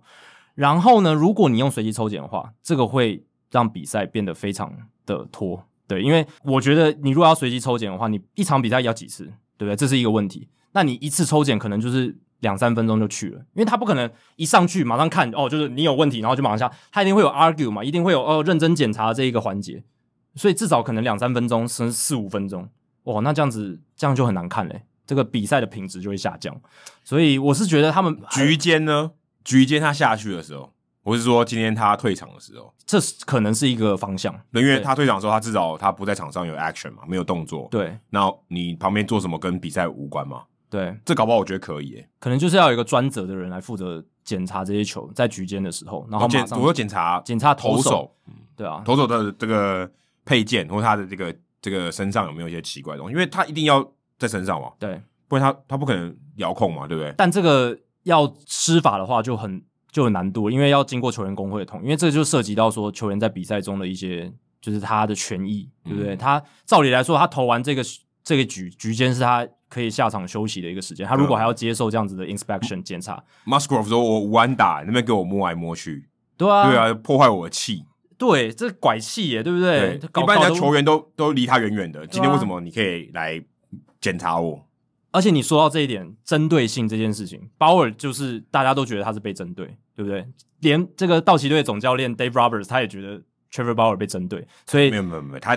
Dave Roberts 他一定要他一定一定要讲这跳出来讲啊他一定要讲这种话。对。但你实在因为去年的事情，我们都讲过很多次，就是鲍尔他的转速莫名其妙增加，而且他球速没有增加、哦，因为他自己讲，他在 MVP 制造机里面就有讲，转速要增加就几种方式，球速增加，要不然就是你要用这些粘性物质。那他在球速没有增加的情况之下，他转速暴增，那这个就是有问题在嘛？所以在这样的情况下，我觉得大联盟其实特别挑他出来，当然我觉得是一定有针对性，因为他树大招风，但是某种程度上也合理，因为他的那个数值真的增加的非常明显，三百转哎、对不对？而且是平均这样子增加起来，那当然你会说这样子公不公平？为什么第一个就是找他下手？这个就我觉得大家可以去自己有自己的看法。哎、我没有，我觉得没有，我觉得就是 Ken Wilson 手，他知道这个是大家会针对的。嗯，我想他不可能是唯一一个，他甚至可能不是第一个。因为每场比赛都有球啦，对啊，都有都我有只球觉被得拿去检查。我只觉得 Ken Wilson 手是故意拿 t r e v o r b a u e r 来说，他有被检查，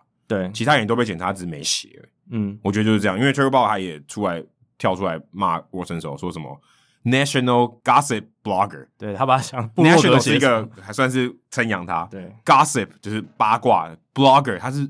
哇 k a r o l s o n 应该是记者界的大牌吧？嗯他把它讲成 blogger，然后只是跟你跟我一样都是嗯 blogger，我只是用 video，你是写文字，把他贬低成这样，就是有点他他觉得有点造谣啊，就是对明明事实是大家的球都有被拿去检查啊，你讲的是我是第一个，好像我被针对，其实也没有。但搞不好他有可能真的是第一个，对不对？搞不好大联盟的消息，但我觉得这个针对因性为是因在为因为我不会，我我觉得大联盟如果要拿你的球，就是嗯拿任何投手的球，他不用他不用写新闻啊，他不用大大张旗鼓啊，对他就他就是一个很普通的检查。对我为什么要变成新闻？那今天他有新闻性，就是因为哎 t r i b a 也被检查了，就这样。但我觉得有一个针对性的点是，Rosenthal 他的这个消息来源是来自大联盟，对不对？是来自大联盟泄露出的消息，因为它里面报道里面有写是 leak source，所以它的这个针对性在于说，为什么大联盟只泄露 t r e v o r Bauer 的球有被检查这个东西？因为那个 source 他知道 t r i b a 是这样的人啊，他就说哎、今天 t r i b a 有被检查，你可以写，对啊，但他没有说其他人没被检查啊，对，他也没有说 first and only 没有啊。但是他他就讲他特别讲了 t r e v o r Bauer 嘛，那这是这个就是针对性啊，对不对？他只泄露哦，对，我说 Trevor Rosen 手是针对性，但我不觉得大联盟有针对性，因哦为我我觉得是 leak source 针对性，哦哦，因为他泄，露这个消息给 Rosenthal，Rosenthal 才能写啊，对不对？但 Rosen 手也可以不写，但你对你你揭露这个消息，你一定要写吧？你身为一个记者，你怎么可能不写？不会啊，就觉得说嗯，没有，我的良知告诉我，大家都会，大家都会被检查，但他其实报道里面有写，大家都会被检查。他说每一场比赛都有球被会会被送检的、啊。我那他觉干得嘛？标题要那样写啊？他标题就写 t r e b o w e r 因为 t r e b o 是一 League Source 唯一有提到的名字。哦，当然，也有可能那个 League Source 他说了很多个名字，然后但他说只其中一个 t r e b o w e r 然后把它然后变成 Rosen 手他把它变成标题，对 Rosenthal 只只对啊抓出 t r e b o 我我我的逻辑是这样，我就对认啊为你这当然有可能。你干嘛不写说每一个人都有被抓啊，每一个人都有被检查就，大联盟真的有在执行这然后个执法 include 啊 t r e b o w e r 这包样括子 t 写 r 也 e 可 b o w 以 e r。这比较合理吧？啊对啊，不像包尔的怒气应该是来自于这里你啊、说你你挑我写，嗯对不对？每个人都有，你也写了，你也写的每个人都有，对啊每个人都应该说每个人都有机会被检查，应该这样讲，不是每个人都有被检查，每个人都有机会被检查。嗯你偏偏写我把我放在标题，然后图片还配我的图，嗯对不对？你针对我嘛？对啊，就是我我都不我都不写李炳生，对不对？对啊，所以我觉得两者可能都有针对性，不管是 Rosenthal 这一块，或是 League Source，但是他就是不但管没是谁透错露消息，，但是有针对性的确是正确的判断呐、对 吧、以记者对啊角度来讲是正确的判断，因为他新闻性最高，对而没且他错自己也有对这件事情一直在评论你，你过去你四年来，你针对其他人，其实你你的新闻的这个敏锐度蛮笨的。就价值就没那么高了。你你真的对学啊报的确是最最有最有这个敏锐度的。对啊，而且我是有把这个鲍尔他针对这个大联盟 memo 的那备忘录的事情的影片，我有把它全部看完。它里面其实讲到讲到蛮多点，确实都是大联盟这一次想要加强执法的很多的瑕疵，比如说像 Statcast。我们刚刚我们之前有提到嘛，就是他们大联盟要用 Statcast 的数据来判断说哪些球员他有可能有作弊的情况。那这个比较就是他说现在的一些数值跟生涯的正常值 norms 去做比较，那鲍尔就提出质疑了：那你这个生涯正常值你要怎么定义？有些投手他从小联盟就开始做这件事情了，所以你如果去看他小联盟的数据，他就是已经有在用作弊物质的数据了。他在大联盟的时候，他继续用的话，就不会被检查出来啦。等于他的他的 norm 就已经包含了。，对，他的 norm 就是已经在作弊的状态，所以这个也是大联盟在他们的备忘录里面没有写清楚，就是这个加强执法里面真的有很多东西是模棱两可、不够明确的。就是我是觉得大联盟在这一块确实，他们我相信他们是真的想要去执法这个规则，可是鲍尔提出的质疑也是有他的道理在。应该说，我觉得以科学的角度来看，这个是很符合逻辑。就是说，OK，你如果今天突然用了这个外来物质的话，你会出现一个不正常的嗯结果。然后我用透过这些结果来来推论说，你是不是有用这个外来物质？嗯，但是它实际上执行操作的层面是很难，因为它的数据本身可能就有问题，你你的数据没办法对啊辨别什么时间或是嗯它到底有没有用，所以你的这个实验组跟这个对照组是不对的，你的控制的变因是不太对的，你没办法控制没嘛，错，所以你是用了科学的方法，但事实上你的这个来源数据来源不够科学。但我觉得这整件事情就是没有办法做到这样子，所以我我刚才说，你就检查那个人就好了，检查真正投出那个球的人，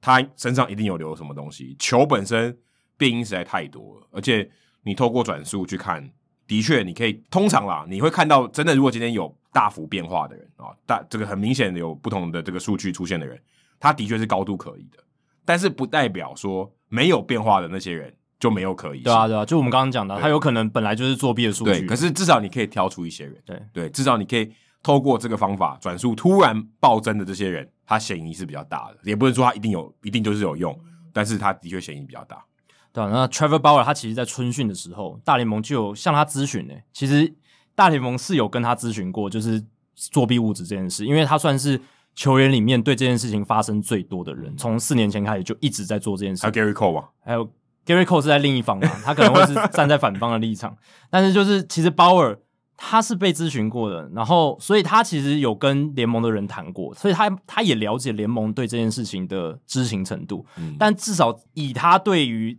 这一个大联盟目前对这件事情的了解，他是觉得了解还不够透彻。当然，他不知道大联盟有没有在害其他的人来管这件事情，但至少他在春训跟他对话的那些人，他是觉得他们对于作弊物质的这件事情的管控，他们的专业度知识是不够的，就比起他自己来讲，对，所以这个不然你是一来个当疑主虑席啊，对啊，我觉得包尔你来当主席 好了，他是真的很有意见啦，而且他会觉得说，大联盟不是真的想要解决这个问题哦，他是说大联盟只是想要做一个好的面对大众的公关而已，就是做做样子，就是这个备忘录，因为这备忘录是发给球队的嘛，那大联盟为什么要把它泄露出来？某种程度上，某种程度上也是在放个消息没说，有，诶所以我所们以要你做刚这刚件事说，情你，刚所以你刚刚说那个加快比赛的节奏，就假设这是目的好了，嗯对不对？我觉得根本达不到，所以我才会说是公平性，因为公平性这种东西你没办法衡量。嗯，你说，哎、我今天好像看起来大家比较公平的，我有在维持这个公平性，但事实上是不是你也不知道，因为你抓不到嘛。对啊，对我至少说，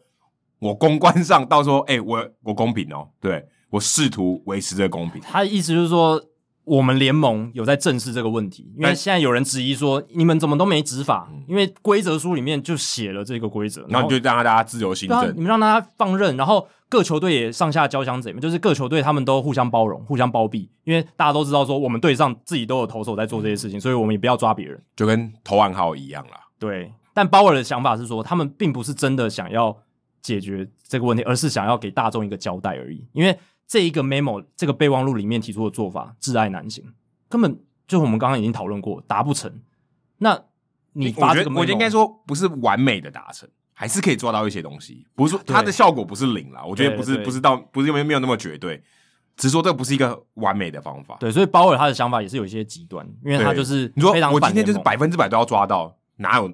这现实生活也不是这样吧？如果我能抓到一两个，然后有竞赛或者罚款的话，它可以做到一个很大的贺主效果吧，对不对？至少我我我觉得，如果你以心理学的角度或是嗯行为经济学的角度来看，我觉得这样思考比较正确。对你不可能做到全部都百分之百完美，没有人抓，因为我们我们法律也定在那边嘛，还是有人杀人啊，还还是有人做还是有出犯法的形式啊而，且他脱逃，还脱逃就了是嘛，他后来判判无罪。对啊，永远抓不到的也有嘛，对对不对？你说法律就一定完美吗？对啊，哪有？但至少你可以做出一些努力。所以我是觉得大联盟他们其实是有心，还是想要来 面对这个问题的，他们还是有想有有在做一些做法，只是现在这个方案可能还没有很齐备、很完善。那也许没，有，我觉得永远都 永远都不会齐备啊。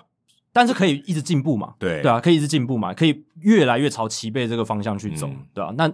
我觉得现在这个阶段还是很初始，因为这是今年三月才出来的一个 memo 备忘录嘛，而且是 Michael Hill，就是前马林鱼总管，他刚上任这个竞技组主管，他的第一算是第一份最大的工作吧，对，就是处理嗯第一这个事情专，案，第一个专案，新对啊官上任三把火，对还有挑 Raul- 最难的来做。还有 Raul Ibanez，他嗯他跟他一起合作来做这个备忘录，可能还有很多事情哦他们要去学，还有很多事情要了解。但是我是觉得，至少这个方向应该是对的方向走了，就是至少他们有诚意去做这件事情。那说到犯法或者说非法的事情哦，除了这个物质以外，还有打者在比赛里面的动作。那这个也是在上个礼拜引起轩然大波，就是大都会的外野手 Michael Conforto，他在四月八号对战马林鱼队的比赛里面，那个时候最终时刻，Michael Conforto 他靠着一个再见触身球保送挤回了超前分，最后决定了这个胜负。然后呢，这个触身球它的争议在于说，大家从画面上感觉就是 Michael Conforto 他手伸出去，而且那一球它还是一个在好球带里面的球，就是从追踪系统上面完全可以看得出来。对，因为如果他没有出走的话，是三振，三那振啊个差距更大。因为那还不是说一好球或是任何情况，对啊，他这他如果今天没有判出生球，他的结果就是三振。那个决定性的一球，因为主审 Ron Copa 他其实球进来那个当下，他其实是要判好球，要把它三振掉，嗯他他的右手已经往后退，要拉弓了已。经要拉空， 结果他就哦有有擦到这样，然后就改判。那当然，他在七个小时之后，Ron Copa 他就出来说：“我承认我判错了，那一球应该是个三振，因为在好球带里面的球，就算碰到打嗯者，就算他把头伸过去打到他的头，也是好球。”对，对，哎因为其实如果你真的不怕痛，你可以这样做。对啊，你可以这样做啊！我就每一球我都站到好球带中间，如我就如如果如果这个规则是假设是说，对不管怎样，你只要碰到都是你都是都是出生球的话，那他每一球都都都跨过 去，嗯那我就组一队，全部都是愿意挨打的人，对不对？不怕死的人，然后就全部都站在好球带啊他中间，都好球，我就对手啊伸过去给他打。对，我就手也要打，然后每个人都上来，每每一分都得分，呃所以不可能这样子。所以他有规则，就是好球带内的球砸到你还是好球。所以如果你在好球在边缘坏球的地方很靠近，然后你伸走，其实是 OK 的。对啊，如果 Josh Harrison 我记得有一球，以前什么，就是有一些球员他们就这样做，对对啊。Victor Robles 他也有好在好球带内的球就触身球的状况，他三次、欸，嗯对对啊，所以这其实代表也是他的一个技能也。是一个技能啊， 对啊，就是要怎么样做的，好像哦、呃你是在闪躲球，但其实还是不小心被碰到，这是一个嗯而且技术你没有受伤啦，这是最这是最高指导原则。对你但如果弄到 自己受伤，感觉得不偿失。对啊，所以刚才讲的这个触身球的规则，第一个就是好球砸到还是好球，第二个规则就是如果主审认定你没有尝试闪躲的话，它还是一个坏球，嗯，就是它不会是触身球的意思啦。所以主要就是这两个规则。那我是觉得这个 play Michael Conforto 这个 play，他两个都犯了，因为他第一个他是好球嘛，然后他被砸到，然后第二个是他也是故意伸出去，虽然他后来是说他觉得那是那球是滑球，所以他他原本要或是滑球还是曲球，反正就是我记得是有一个幅度的。但但我觉得你还要加第三点，那球不是直球。嗯如果他今天他是直球的话，这样就太明显。但啊因为那球是变化球，所以他感觉上我觉得没有到那么夸张。嗯，他的确是没有要闪躲，可是他今天选择一个滑球或者变或者曲球被打，感觉上他是有做判断的。他就是他的意思就是说，他因为那个球有变化的轨迹嗯哦，所以他可能他他的动他闪躲的动作看起来像是要要要去碰球，对啊但他其实是可能身体要往后退对啊，这样。所以就合理性增加一点。对对对，这是他的说辞。啊如果今天说他是直球，他根本没有，他根本他就知道球会来了，他还不不闪，对，那就不好了。但至少外界看起来都是认为他是故意的。嗯因那为在那个情况下，故意的这个价值非常高，非常你就高嗯赢了。嗯赢得胜呢、对啊，那个胜率增加只是直接到百分之百了，对不对？那那个是很大的，但如果他真的是故意的话，那这个是其实是蛮违反运动家精神的啦，就是。呃，棒球比赛精神不应该是这样，对，就是你不是靠着触身，触身球是一个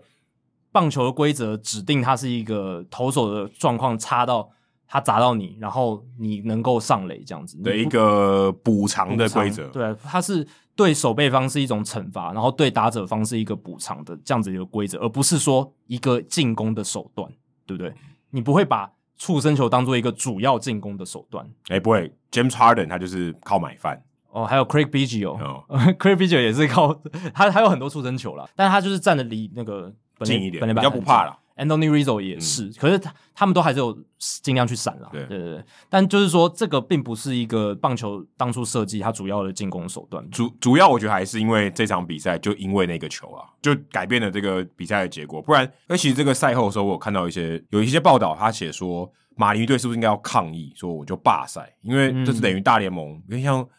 做掉这场比赛。就误判造成的结果。因为我我这场比赛胜负应该我还没有决定吧？对啊我怎么就把我判好像有点呃，直接好像扣 out 这场，直接扣 game 的感觉。那他就是觉得好像应该要罢赛，因为嗯我觉得蛮合理的。如果嗯说他今天觉得大联盟黑我，说不让你赢这场比赛，因为那个其实是蛮累。如果他三振的话，那局好像结束了吧？我记得好像两出局，有点忘了。但是嗯至少你没有让他回来得分，对，所以那个其实还蛮重要。所以我后来马里后来没有罢赛，我也不懂为什么。对啊，他们也可以提出申诉之，不是有申诉这个管道嘛？就是可以让这个比赛在一个 dispute 的状，就是在一个争议的状态，有没有这种可能？我不知道哎、对啊可是那个一个情况抗议的做法那个情况其实我觉得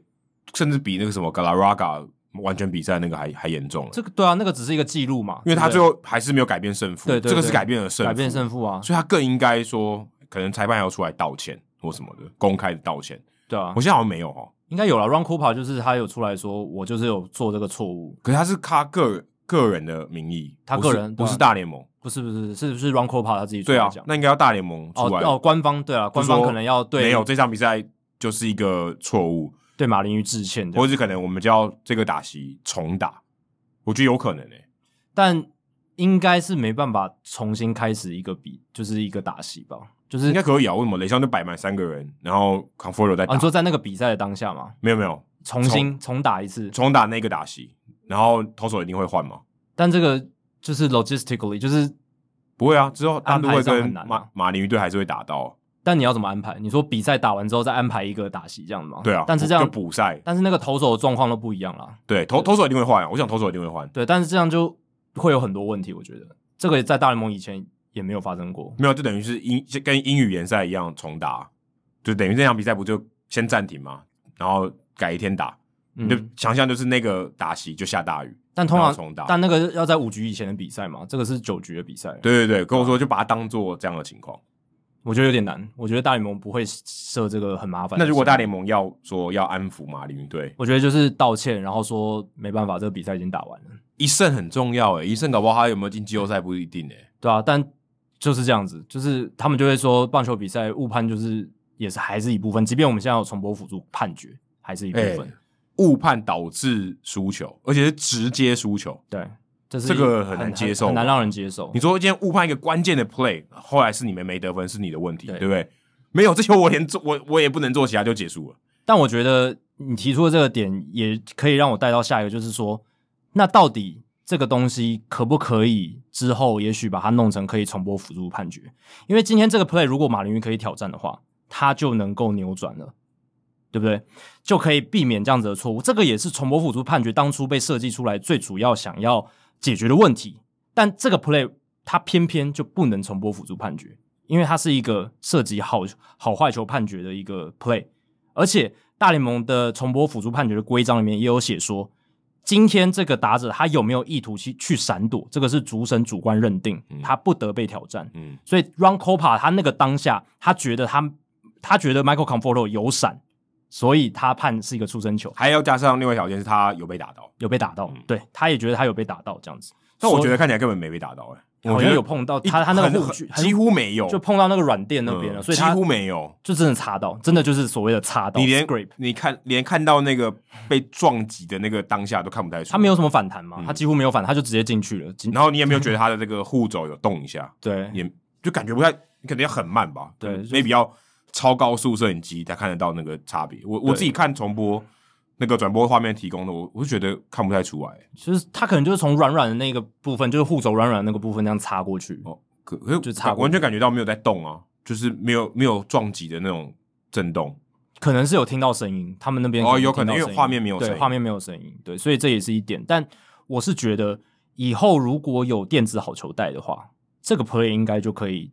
挑战，或者是根本不会发生，因为电子好球带他就会说这是个好球， 所以他这个出生球根本不成立，对不对？电子好球带就可以做到这件事情。那我自己是觉得，在电子好球带出现之前呢，也许我们可以做的是这一种会赢直接影响胜负的一个 play 或一球，会决定说是赢还是输，或者是要不要进延长赛这种 play，都可以重播辅助判决，不管是好坏球判决或者是什么的，哦就是你要你要设定条件，对对设设定一个条件说，在这样的情况下，高张力的情况下，会影响比赛胜负，直接影响比赛胜负的情况下，这个 play 不管他今天是不是主观的判定，他都可以进行一个挑战，或者是至少裁判可以开个会决定可不可以把这个判决扭转之类的这样子的一个做法。不然的话，我觉得这个就是一个重播辅助判决应该要解决的 play，结果他却没有做到，我觉得非常非常可惜，没有啊，因为你刚才就说了嘛，是跟好球带有关的。对啊，好球带主是观认定的东西好，球带是不能使用这个 review 的啊。对啊。但我刚才你那如果个，这样 argue，永远都 argue 不完。所以我才说就是最关键的那个 play，就是最决定合理，直我接觉得这这这个可以，这可以考虑看看可是好，对啊好像没有，好像没有往这个方向去哦。讨论好像没有往这个方向去。我是听那个 EW 他们有这样的讨论，哦对 EW 他们有这样的讨论，可是主流媒体好像比较比较少，没有比较对少，对啊，也许之后可以大大联盟有听到的话，也许可以考虑看看。好，那说到我们刚刚有讲到比赛节奏啊，然后非球革命这些东西，其实很多人都会说，哎，现在棒球比较变得无聊。那这个最近这个 Bill James 算是大联盟进阶数据派的鼻祖呢，他在这个麻省理工学院 Sloan 运动分析会议里面，他就有提到说，哎、其实大家这边说棒球变无聊、变慢，或者说变得比赛节奏比较缓慢的话，其实我觉得他他说他觉得跟数据派没有关系，他说没有因果关系哦，他说没有没有 causal causal link，所以他他的概念是说，这个比赛节奏变慢的问题，其实在数据派出现以前，也就是在它出现以前，其实已经在发生了。比赛时间的长度其实从一九七零年代以前就一直在增加。那数据派的出现，某种程度上是把这个问题加剧，让它加速。他用火车来形容了，他说这个问题就像一个火车，它已经失速，快要快要脱轨了。但是本来它其实就已经有这个问题，只是数据派的出现让这个问题加剧，这样子。它的概念有点像这样，而不是直接造成，因为数据派的出现造成了现在比赛节奏变慢哦。所以这个他的想法提出来，其实也引引起了这个媒体的注意，把有一些记者就把这件事情写成了报道这样子。那我自己看到这个消息的时候呢，其实我会觉得数据派就是造成这一切的主因啦，我自己是这样觉得，所以呃，我比较不认同 Bill James 他的这个说法，因为其实你不管看现在大联盟的任何的现在造成比赛节奏变慢的很多的趋势，当然先排除什么广告时间那一些，就是比赛场上的为主，不管是三振增加、three true outcome 的增加、保送三振全垒打，然后各式各样的这种就是所谓呃滚地球都被拦截下来，就是手背布阵造成的影响等等，其实都是跟棒球数据分析的出现有绝大的关系。而且你说盗垒没有了，盗垒越来越少，这一个速度战的成分越来越少，也跟数据派有我觉得有直接的关联。嗯，对啊，所以我自己是觉得我比较不认同这个 Bill James 他的这个说法。其实我觉得你要定义说这个比赛变无聊，我觉得有两个层次可以看。第一个说它真的时间太长，时间太长很多可能是很明显，因为它可以可以量化的嘛。如果今天打三个小时十八分钟，跟打三个小时十分钟，看得出来有八分钟的差别。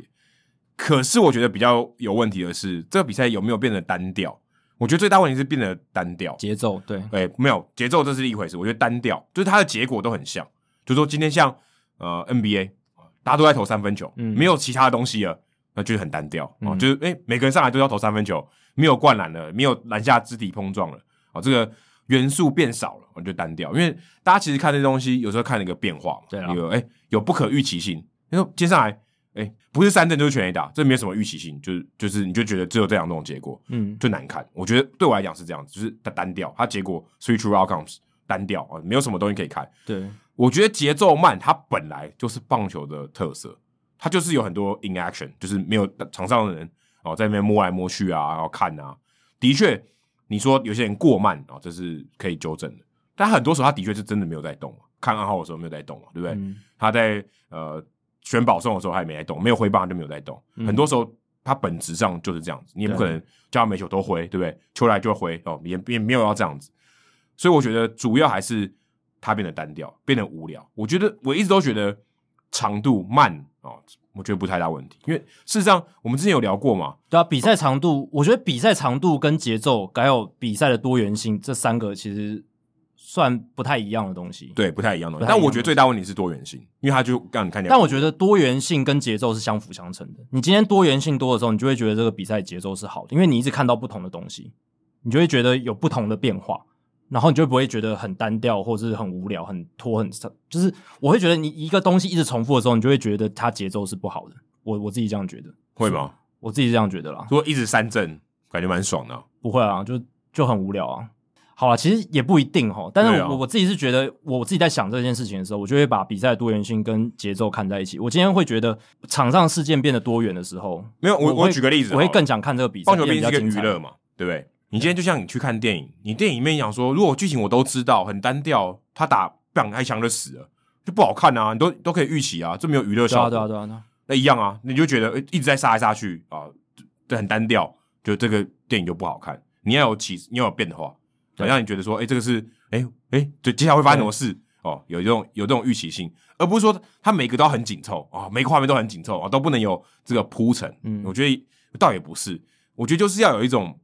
让你可以有一种不可预期性。大家每一场来说，哎、我我今天哎、有可能会倒雷哦，对不对？有可能，或是有可能会安打，或是有很多变化可以看。对啊那如果你今天那种缺少这种变化，就很难看。这也是大联盟一直想要做的事情。啊好像好像机器人在打球一样，它就只有这种设定好几种 outcome，只有只有只有这种结果，那怎么会好看？对啊，所以大联盟这几年他们在做了各种努力，其实就是要他们说增加比赛节奏，我觉得他们概念也是要让比赛变得多元，因为他们要增加 batted ball 嘛，就是打进场内的嗯球，所以就是让场上的事件变得多元。至少那个红土上面的会红红土的土和对那些啊石子会增加你的多元性，因为对啊可能会失误。对啊，所以 Bill James 他这个说法，我觉得其实是就是这真的不能苟同，因可为是我觉得数据派主要他做的地方，他努力的方向是增加效率，是啊效率是啊导致了单调。但它副作用就是单调、啊对，所以我是觉得还是有关联，就是有直接关联性。而且 Theo Epstein 他自己也承，就是呃以前红袜队，然后后小熊队的总管，他算是数据派引领这个球队管理阶层的一个指标性人物嘛。他自己就有在受访的时候说过，他觉得就是因为他们这些人造成了现在棒球现在的一个状况，而且大联盟也因为这样去找他来当顾问，要解决比赛节奏跟比赛多元性的问题。解铃还需系铃人，没错啊，这就是大联盟他们的概念啊。所以至少大联盟官方的立场就是，他们认为这个是一个问题，而且这个问题就是因为这些数据派的发展，因为追求效率所造成的结果。那 Theo Epstein 也是这样认为，所以呃，Bill James 的想法可能就是跟就是 Theo Epstein 可能不太一样，我的感感觉是这啊但样。其实 Bill James 是 Theo Epstein 的祖师、欸，哎。然后是他的启蒙啊， 启是他的对启蒙没有 Bill James 就没有后面这一些对这这些厉害的这种就是数据分析专家。嗯当然还是可能有啦，但是他的影响力是真的非常非常腾哥大嗯他算是比较早期的啦，比对较啊算是开创者，所以他很多人 follow 他。而且他说，一九七零年代之后，其实加就是他说这个比赛时间变长这件事情，其实很早就发生，然后后面的可能只是加速。但我是觉得，你看像一九八零年代的时候，有很多盗垒嘛，对不对？那个时候的比赛多元性也很足啊，但后来就没有了。那这个盗垒越来越少的最大的关键，其实就是数据派重视上垒率，还对，有重视效率，重视效率这嗯些东西，对吧、所以就看了，就是当然这个会议其实是每一年就是棒球界或者运动产业界一个很大的一个指标，就是麻省理工学院办的这个 Sloan 运动分析 s l o 会 w n 是他们的那个商学院的名字。，对对对，就是非常非常有指标性，业界的最顶尖的这些分析人才都会在那边，然后发表一些他们的看法，还有他们对业界的一些最新的观察。然后像 FanGraphs 它的主编 Mac Rally，他有在里面讲说，就是其实。大部分很多棒球迷呢，他其实不管说效效率好不好，他只想要看到更多盗垒，他们很怀念盗垒。其实我觉得这应该是应该蛮我觉得这个应该只是他讲了出来其中一个元素，是一个元素、啊，其实还有很多元素，还有很多只元素只是大家没有把它讲出来而已。盗垒是一个指标嘛，对因盗为垒是一个很重要的一个环节。然后我相信他应该是讲出了蛮多一般球迷的心声，因为一般球迷他其实不太管说今天我球队得分的效率好不好，或者是就是说他不会研究到那么细啊，什么 WRC Plus 或是哦这个得分期望值这些东西，他只会看说，诶，今天。谁谁谁他有没有盗垒？他这个诶，这个表现，他在画面上有没有看到？有没有一个精彩的 play？这样子，大部分我相信一般观赏性的球迷可能是这样。啊没有精彩的 play，我觉得跟刚刚我讲的都是一样，因为你讲 three true outcomes，三振保送四坏，三振就是球就是在留在捕手跟投手中间，对啊，保送也是一样嘛，全打就飞出去嘛，嗯啊，其他人都没动作，你怎么会有 nice play？对啊，你你顶多是好看的三振而已。对啊，全全垒打打，只是你只是 p g 宁甲上面有很多东西，可是你没有 nice play 啊，全垒打你虽然上垒了，对可是你是慢慢的跑完四个垒包，对啊，没有，而且你也就没有 nice play，除非对啊有可能 Jordan 接到这颗球，有可能 nice play，对但这几率很低嘛，就你没办法盗垒，然后你没有办法在场中间做出一些什么太对，就太对，有就趣你的事就情，没有把球打进场内了。我觉得对啊这是一个很大的差别。不过讲一讲，觉得好像有点悲观，但但我要提供一个想法，就是你会觉得好像盗垒绝种，可我不这么认为，我觉得你把这个维度拉远一点看，它就只是一个棒球的演化过程，搞不好未来十年就变成另外一种样子，搞不好未来十年变得更好看，有可能。但我觉得要改变诱因，才会增加大家盗垒的诱因。对，可是这个东西有可能会慢慢发，就潜移默化发生。就但对，就是大大联盟要他我觉得修改规则这些东西，对，或者也也许就像它今天是一个濒临绝种的动物啊、嗯你今天这个保育它，哦开始慢慢改变了一些规则，或者是它可能就诶、因为什么东西环境的改变，或某一个呃特别厉害的球员，或是他他可能做了什么事，诶、导致整个生态改变、嗯也是有，而不是不见得一个人啊，或是一个球队也有可能。那我觉得你把维度拉远一点来看，搞不好这只是一百年某十年的一个变化而已，对，搞这不好是有搞不好下一个十年就变成另外一种情况。这是有可能，有也也是有可能有机的发生，就是 organically 的发生，这是有可能的。对但我自己是站在就是说大联盟一定要做一些改变，它才会道理才会慢慢回来的这个这个想法。对，就是不然的话，你不能祈求你刚刚讲的有机的改变自然的发生。我觉得要积极一点去想，说我要怎么样让这个道垒可以不不用很快啦，就是慢慢的它回来，要要做一些嗯我比调较整我觉得有机比较正常、欸，因为可其实是你说今天这个改变这个数据派的效率也是有机发生的啊、也是逐渐的发生的、啊，它也不是说一朝一夕，哎、突然有人想通了这件事情啊、一夕之间就变成这样，它是一个渐进的过程，对，但是他现在渐进的过程是往一个对于棒球赛事品质比较不好的方向发但展。有可能它渐进又回到一个它大家全比较喜欢的情况，也不一定啊。对，就是我但想前讲，提是你要有这些数，因为你刚刚讲的有机的发生是数据派革命的产生。那革命不是一夕之间啊，我觉得这个不是一夕之间，所以有可能它慢慢对啊对啊是慢慢地产生的慢慢慢慢它因为某些事情改变，它也不一定是一个外力的规则加入了，不一定说哎、我联盟或是什么呃任何什么执法的单位开始介入，就不一定啊，搞不好就是球员或是他们打球的方式产生了一些变化。但我觉得你不能寄望就是它自然的发生，就是我没有，我不需要寄望啊，我相信它就会发生，我相信它就会哦慢慢会改变，我不会寄望，就是它如果今天是什么样子就是怎么样子。但我觉得我是大联盟的话，我就是要要有积极的作为，不然我不能放任继续棒球的人气流失或者是这样的改变下去。就是不然我我被支付这些薪水，我每天就是说啊，我在这边我就让它自己自然发展这样吗？没有，你就维持该有的事情就好了。啊你不是说完全不做啊，而是说，对啊但它本来棒球就是一个有机的东西，，对，它就会自然它演化出它当下可能比较适合它的样子。以前以前大家没有那么多数据分析的能力，或者电脑以前就没那么普及之类的，嗯或者是接触到这些概概念的人就比较少，所以它不普及，这很合理。所以它慢慢有机成发展成这样子。那会未来你怎么知道它未来会变成什么样子，对不对？对啊，搞不好它以后大家变成生物棒球，对不对？每一个人都超怪力男，对不对？对啊，但大联盟显然就是不是这样的想法嘛，所以他们才会找 Raul Ibanez 跟 Theo Epstein 他们来想要做一些什么，就是比较积极的去做这些事情。搞不好也是公关哦。对，说我有在做。其实我觉得，对于我我我自己觉得啦，这都有机的过程，你要挡挡很难挡得住。但他们已你说限经制做了一些改变了嘛，限制布阵怎么这种东西，大家一定反弹啊！说你、对啊你原本就规则就没写这个，你现在改变我打球方式，对不对？我觉得它本来就是一个有机的变化，就应该要用有机的方式去解决它。但现在目前看起来，不知道大联盟会接下来会不会有什么积极的做法。但是我是觉得他们现在的状态是，他们想要用积极介入，积极介入啊，对啊，他们前几年也做了一些规则的改变嘛，对不对？所以就不知道，但是现在看起来他们做的积极的改变因效为因为成效不大 Man-，因为 Manfred 想要历史定位，他想说，哎、我就是这个力挽狂澜，对不对？但有我点越搞越糟的感觉， 因为他目前做的事情好像效益不是很大，对啊，所以他就是才会找就是伊巴尼亚斯跟 Epstein，因为这个这个种我觉得就是很难啊，对啊，这这就是你就是他，你尽量的适度让它有机的发展吧。你太硬想要把这个火车说把它弄回的轨道，就很难啊。但我觉得很多有机的改变也是要有一些嘖外力的介入，它才会发生吧？这是外力要看哪里来的外力，啊对啊要看多或是或是这个强外力道对，多或是强说你是要它多快的改变，对，对不对？就是看他们对他们觉得要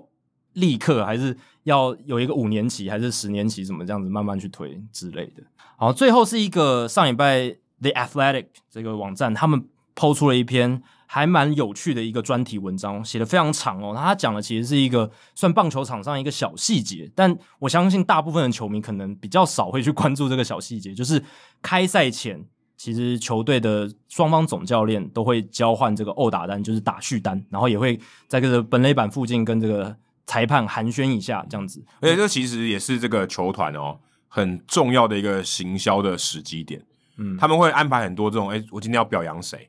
他负责去递这个殴打单。对，哦，这是一个很重，就跟开球是一样的，嗯这是一个很，我可以说是一个很妙的一个时间点，因为他等于好像我我更有参与感，有没有？嗯，好像我今天是球队很看重我，对啊把这个任务，虽然说真的，这个任务没有不是很影响比赛的关键，但把这任务交付给我，让我去做，跟开球可能甚至还跟不是比赛的一环嘛，嗯对不对？但这个交殴打单是你可以参与的一环，对啊。那我觉得对于某些他们想要表扬的人来讲，这是一个很重要的环节，那有些 highlight 是在这种交换殴打单的过程中发生的，就是给他一个机会，对啊，就表现一下，就搞个笑什么之类的，对吧、啊？就是也算是就是纪念性这样子，对吧、啊？但是新冠肺炎的疫情真的改变很多事情，那也改变了很多大联盟的规则，像我们今年有这个延长赛突破僵局制，还有双重赛七局，这些都是。当然还不知道，不确定这些规则未来会不会留下来，但至少现在是在进行当中。为了减少人力使用啊，简对单来说就是这样。那当然，大联盟也想要尽可能的减少这个接触嘛，人员的接触，所以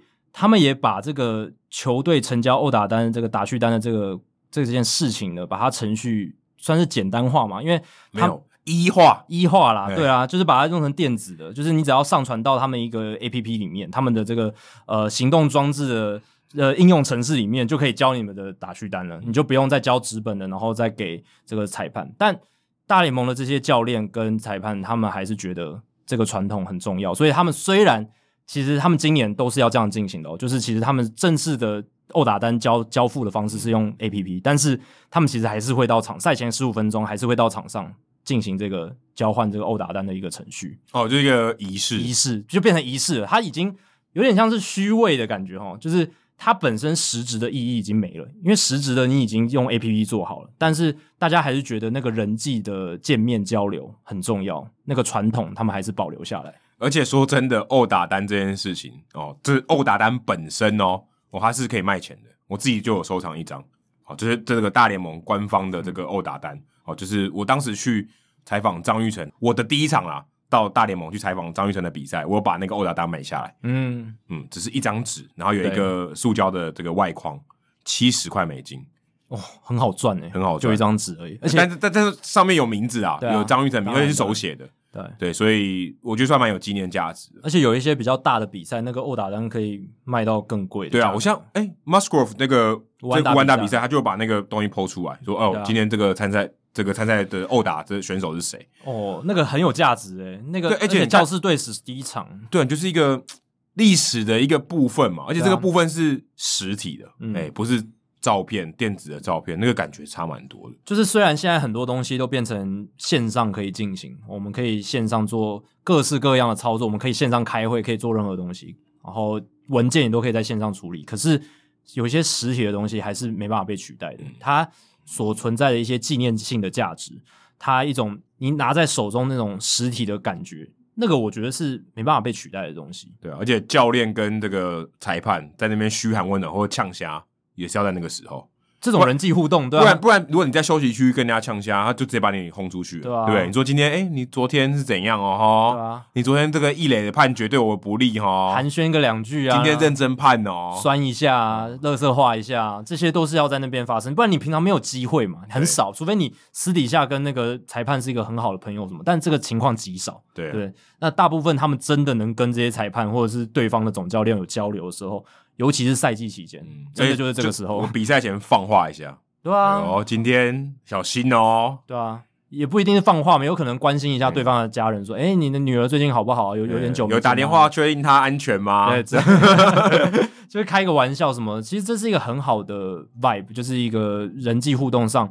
我觉得球场上棒球之所以还是要人打，就是这是也是一个很大的一个很重要的一部分啊，不然你就都用模拟的就好了，对不对啊，啊，这个有时候混干，我们聊到效率啊什么，其实棒球我觉得还是它迷的地方，还是这些有人味的地方。嗯，嗯，看这其实蛮有人味的。说真的啦，为了要减少大家这个，甚至说纸张浪费，好不好？或是确保大家不会填错，因为你如果用电子上传，一定可以至少侦不会测填到一些错误，对对，啊，你说哎、你今天哎两、个有几 手？对、哦，这样你你有可能写错嘛？系统可以侦测到嘛？对啊，，或者哎、背号怎么一样？哦，你填错了，你就比笔误一定有嘛，我想大家笔误一定都会有。二零零九年 Joe Madden 就填错了，啊让那个投手 Andy Sonerstein 他们他他填了两个三垒手，对结果让 Sonerstein 要上去打击，投手要上上打击，对，如果你用电子化，其其实来讲，以效率或是正确性来讲，我说什么也要电子化，而且这个很早就可以做得到了。对，哪有难的？对啊 就是这超简单一个表单上去，然后对也啊稍微验证一对下啊。那可是这东西不应该拔掉，因为就是有这种人味，或是我刚才讲，不仅说今天是场上互动这些人，你说今天给这些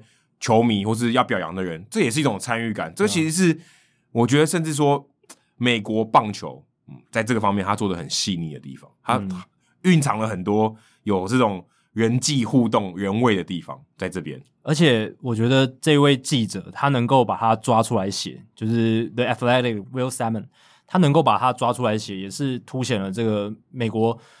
运动媒体的这个文化，他们可以深入到什么程度。嗯，对，即便是你看是一个跟比赛本身没有什么太重要的一个环节，但它象征的是一个很多总教练之间的感情跟裁判之间的感情的一个联系。嗯他把它放大出来，写成一个超长篇的专题报道，有很多不为人知的小故事都蕴含在里面。嗯，像大家知道 Jim Joyce 跟 Galarraga 对在那边，哎、递我今天就派 Galarraga 去递我的对那个殴打单，对，哭成什么样子？对啊对，Jim Joyce 哭成什么样子？哎、那是历史画面，好不好？对啊，你如果今天没有这个画，没有这个历史画面，甚至你也没有机会让他跟他面对面，很难嘛，除非你还要什么特别召开一个记者会，让两个人这样子。那又太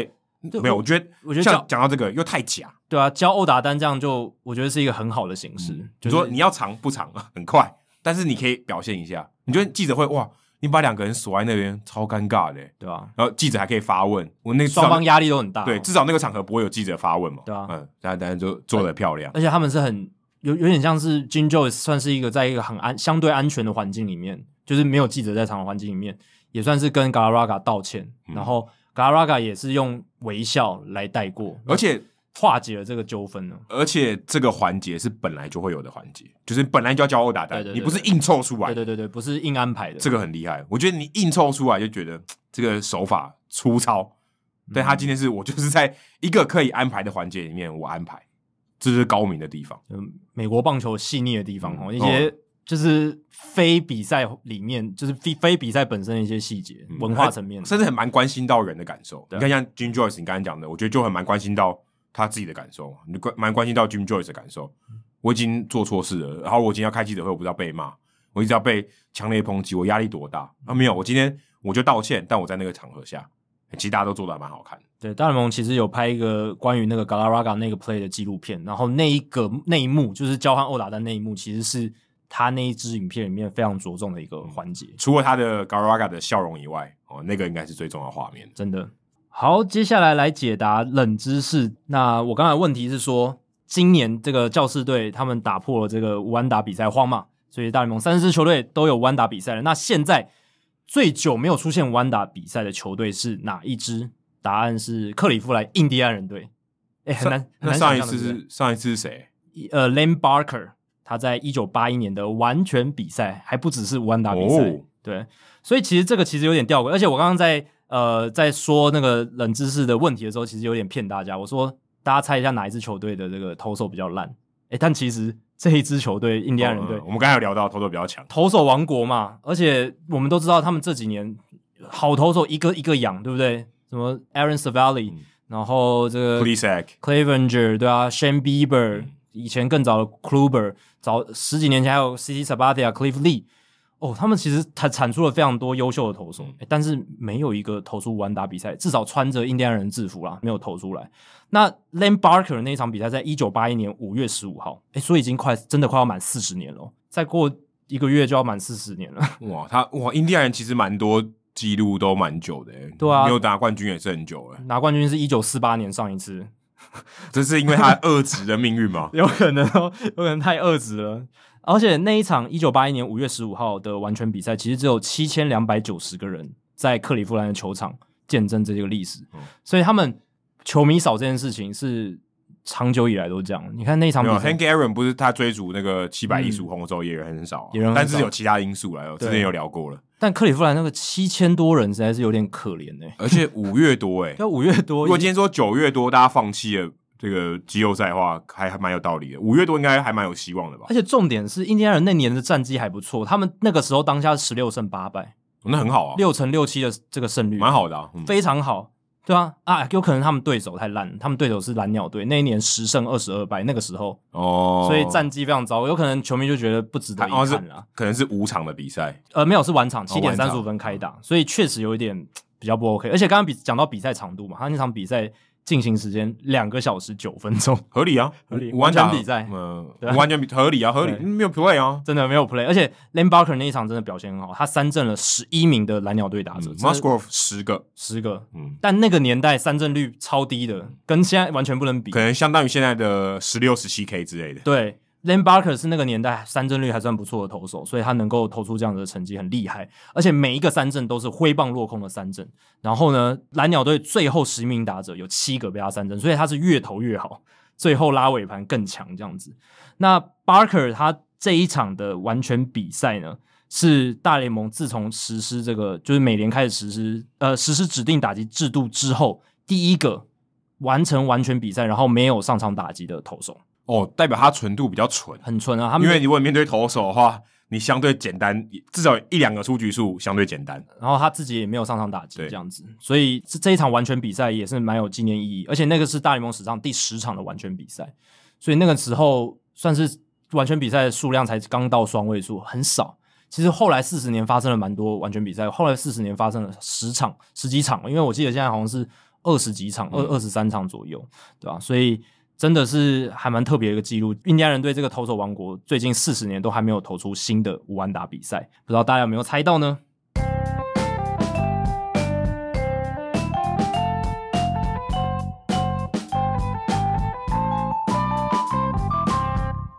好，那接下来进行本周的人物我来讲单元。Adam 这个礼拜要介绍什么人物呢？刚刚我们聊到海盗队嘛，然后我们之前有介绍他们的那个主播嘛，Greg Brown，记得吗？哦对，印象很深刻，我印象很深刻，对他非。常非常激动啊，对讲话常常有三字经。对然后 Raise the Jolly Roger，对，我们记得，哎、哦，那集就讲 Roger 嘛、啊 r o g e r 来的时对啊候，对啊对对对啊，好像我现在突然，我就有点突然想不起来那一集是哪一集，讲太多了对对对讲太多。 那这一集我们来讲海盗队的人物，因为刚刚我们聊到蛮多海盗队嘛，一开始。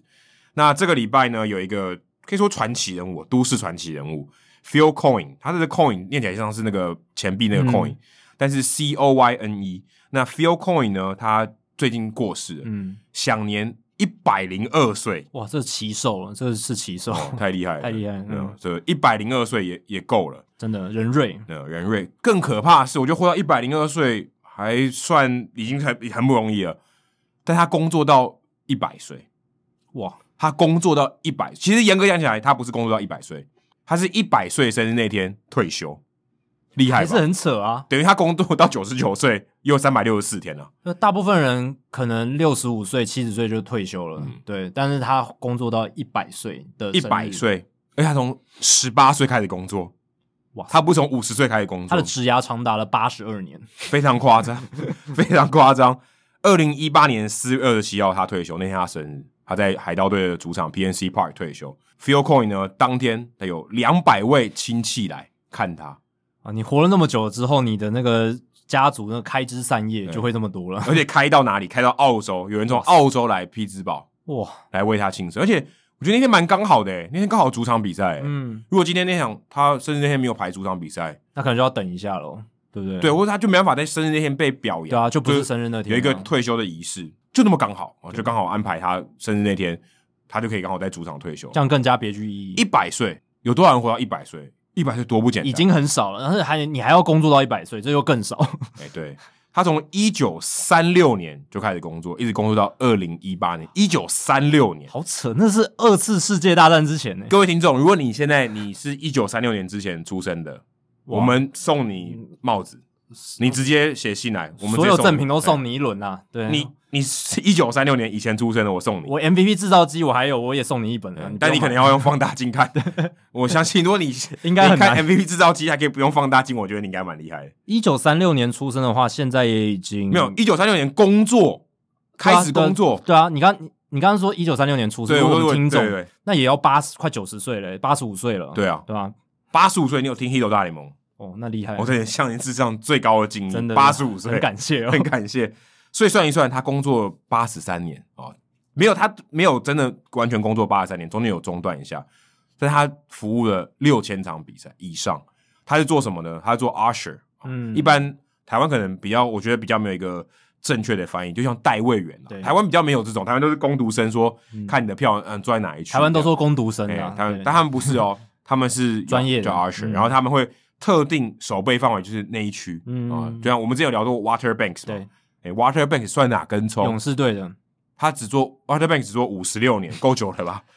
这位老先生 Phil Coin 八十三年太扯了。 ，Vin Scully 算什么？嗯我在球场工作八十三年，对，Vince Scully 工作六十五年嘛，他对当主播，他从布鲁克林道奇对到洛杉矶道奇，但厉害是还是没有比比不上控影啊。对， 太但但控影的工作没有他，我相信应没有那么劳累了。对啦对像对对但他也是体力活，要对带位，也要常常走来走去，也不简单呢、而且他中间有中断四年参加二战哦，当然他经历过那个 年代，他会参加二战，然后到意大利去打仗，所以他还活着回来啊，继续做这份工作。真的真的很厉害，他能够很难想象在那个年代，那个时候什么哇，什么卢沟桥事变，哇你就哇，你历史那么好， 我也哦 文蛮文组蛮喜欢的，历史， 对，蛮文组的文组，哦，厉害，真的很夸张很。夸张，那时候为什么他会开始做这个？因为当然他喜欢棒球啊，这不用说了。因为 Four Bees Field 以前海盗队的这个主场哦，这第一代的主场对，就在他家旁边而已，哦，几个 block 就到了，然后走路去上班。后来他到这个 Three Rivers Stadiums，就后来改建的。他说呢，要搭一个多小时的车，他现在 PNC Park 也是要搭一个多小时的车，公车去上班，这么辛苦。九十几岁的老先生坐一个小时的公车去上班，再坐一个小时的公车回来。哎、但也有可能是因为这样，他保持每天都有运动的习惯。哦，有可能，都而且一直在走路你如果嘛载他，搞不好他还不对啊，他如果一直都被载的话，他搞不好就反而丧失行动能力了也。有可能哦，这样讲也蛮有道理的对啊吧、哦。因为我自己的奶奶也是八十几岁，还很硬朗。那关键就是她每天，我们家台南老家是一个三楼透天厝，她每天爬上爬下，所以身体一直维持的很好。哦，所以有可能。哎啊嗯对，空影先生在 PNC Park 在球场里面爬上爬下还多嘞。对啊代位，哎，大家知道这个代位都是阶梯的，所以搞不好她就是这样活到一百岁的，对不对，对有可能。等一下我会透露他活到一百岁的秘诀。那他从高中毕业，十八岁就开始做，一路做到九十九岁，也有三百六十四天呢、哦，非常不 简单。那他其实也不是只有做海盗队，因为你看一年只有八十一场比赛嘛，对啊然后海盗队很少打季后赛嘛，所以他一年就工作八十一天，在在这个球场而已。所以他平常其实是有正职工作，嗯他是做这个技工的机械技工哦，不是拿摇扇子那个技工，就做机械技工，就操作这些机房设备的。也算是有专业技哎、术，有专业技术，他有正职的啦哦。那他这个休息时间，你就看，呃，看说下班时间就来做这个代位员。哎、他有正职还坚持做这个代位员，这才更难吧？对不对？呃，他就喜欢嘛，对啊，你每一天都还免费看球对嘛，啊都要去啊，对，啊而且不简单，他都都有常常六千多场。嗯请问各位各位听众，你哪一件事情可以做六千多天？很难，对啊，呼你除了呼吸跟心跳以外，你一辈子用眼睛看，就算加上转播看的比赛都不可都不一定到6000千场场，对啊，很都多哎、很除非你一次看好几场了。对，除非你一次看 MLTV 一次看四场，对，但他之前除了在这个海盗队服务以外呢，他在钢人队也有服务，就是美式足球嗯匹兹堡钢人队。不过他做到六十二岁他就没有做，但他棒球一直做到九十九岁，真爱，对他最喜欢的还他是最棒喜球，欢棒球啊，嗯所以而且他刚刚有提到他时间那么多啊，因为他也没有结婚啊，不然哦不然他晚上可能要带小孩，就没空到还有球老场婆对啊哎老婆还要顾老婆哎啊，对啊，大家平常看球的时间是七点到十没点错。啊，这段时间你不跟家人相处，那你是对，因为通常这个工作大家不会做那么久。对，坦白说，你就是一个呃不是长久性的工作啦，这样讲，对就是你不太可能做一辈子。就是很多很多人都趴探在对，做，巴泰来说，他他排班的，嗯对嗯哦对他可能，但六千多场，他虽然不可能每天都上，但是他也是也要花很多时间在球场当里面然，所以他没有这个结婚，也没有儿女，所以他有两百个亲戚来 看他，也不容易。啊那也我不我容易刚刚讲开枝散叶，他怎么开枝散叶？没有，所以他没有开枝散叶，所以他的他他他亲戚开枝散叶，啊他的兄弟姐妹啊开有枝有小散叶孩，所以嗯他还是有很多朋友，就是他的他对的家亲戚人也很多，对而且球场所有人都是他的朋友当然啊，对，嗯这他的更家人其实就是海盗的球迷啦，这样讲最。厉害了吧？对啊所以他其实真的是蛮厉害，而且我看到一个蛮有趣的小故事，他是一个很虔诚的天主教徒。天主教徒每个礼拜天都要上教堂嘛，差不多对十点要做弥撒。对，诶，那如果今天比赛是一点钟，你来得及吗？哎，对啊，哎哎，只有三个小时哎诶，但他搭得上说吗他今天上班，他还是会去，他还是赶得到，一定要到就一对定要了到，所以嗯他对这个上帝跟对棒球是一样的一。样虔诚啊。他弥撒不会错过，他棒球也不会错过。所以哦我们之前 Adam 常常讲嘛，棒球就像个信仰，对不对？他那所以天他去两个教 堂了，他两信信两个教都对，都他信，他两两个教堂都要去，对对都要去对球场跟教堂他都要去对啊，也蛮贪心的啦， 蛮心的 蛮贪心的。那他自己负责的区域是这个 PNC Park 的二十六区跟二十七区。那如果你有机会去哦，但是现在他可能呃也不会在那边服务了 已嘛，经离世了。但是那个地方你就会有那个回忆，很多那边他的客人啊，那他是在三垒侧，哦，对，三垒侧靠近这个左外野边线的地方，所以这是他守备的范围。而且海盗队其实也蛮有人情味的、哦，他就把八月二十九号定为这个 Phil Coin Day，、哦、就是每年八月二十九号就会来纪念他，哦哇，也很不简单。对，你今天做这个队职员，能做到这个球队为你做一些呃纪念日或仪式，很不简单。定定一个纪念日、欸，哎、你能定定一个纪念，即便它是一个球队的单位，这个都很了不起、欸，这个很非常非常夸张。但我觉得这个还好，我觉得更厉害的是接下来我要讲的。嗯，左外野还有卖它以它为命名的套餐，厉害吧？厉害。但我会觉得纪念日比较难一点， 有套餐还可，还就哎、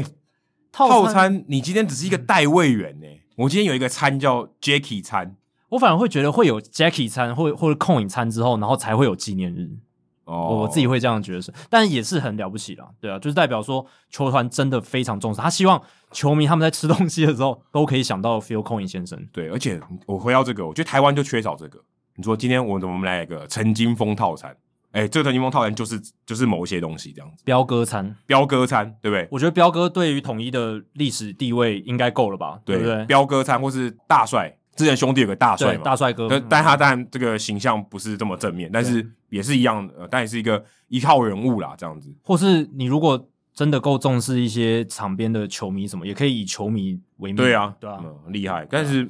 台湾比较少这种，嗯但我觉得也是美国职棒比较细腻的地方，嗯因为这些球这些场边的人员，就像我们今天介绍，其实我们也希望把这个东西带出来哦。这些其实他们也很伟大，也是很不凡的人。对，那这个餐呢，Fuel Coin Classic 经典餐呢，里面有什么？有一个一尺三十公分长的这个热狗，算蛮大根的哦。而且它一定要加芥末酱跟这个腌黄瓜的碎腌黄瓜，因为他说他觉得不管怎样，他今天建议你吃黄瓜的时候一定要加这个，反正他就会建议你这样子。这应该是 Phil Coin 他最喜欢的。对，他说嗯你今天要吃 热狗，一定要加这个，所以他就是以它为命名。然后呢，你会有一个这个头盔装的这个圣代，而且是香草口味的，你还不能挑。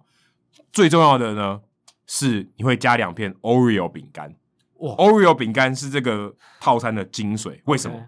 因为曾经他有一次受访的时候，人家说：“哇，你这么老还这么硬朗哦，是爬楼梯吗？”哦，当然这是我自己加的。他说：“我的秘诀就是我每天晚上睡前喝一杯牛奶，配两片 Oreo 饼干。”这时候就会想到要转一转，哦，对，要转一转转。一转，舔一舔，泡一泡。嗯，这个 Oreo 厂商请对寄那个对发，请把地址过来，我们要发票寄给你。对，他说这是他长寿秘诀，所以他们就设计了套餐，放两块 Oreo 饼干在这个冰淇淋旁边。哦可是 Oreo 饼干蛮甜的，对热量蛮高的，哎，搞不好就是他有摄取糖分的来源。很很难讲。他只吃两片啊，对，只是两还可以啊不会过量。不会但是过说量他说有球迷就很就是听到这个，寄了一箱给他。嗯，他这样就不用花钱呢哎，就是可以享受哦我他的看 Oreo。嗯我看报道写二十几包这样子，就 寄给他。你喜欢吃是不是二十几包，你慢慢吃，然后吃到一百零二，假巴黎。对假 巴黎然，后加一支一百零二啦，啊，就让你随便吃。这让我想到之前张立群主播，我之前有请他帮我写那个书的推荐嘛，嗯然后我就寄一包他最喜欢吃的鳕鱼香丝，嗯 然后他就很开心，他就把鳕鱼香丝的照片，就我寄给他的鳕鱼香丝，他拍一张照，但没拍书。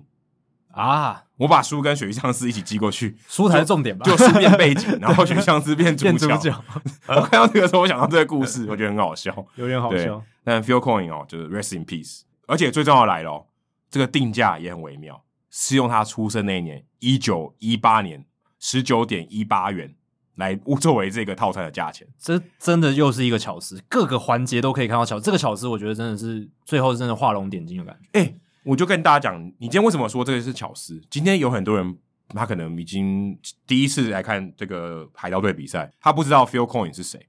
他今天看到 Phil Coin 套餐，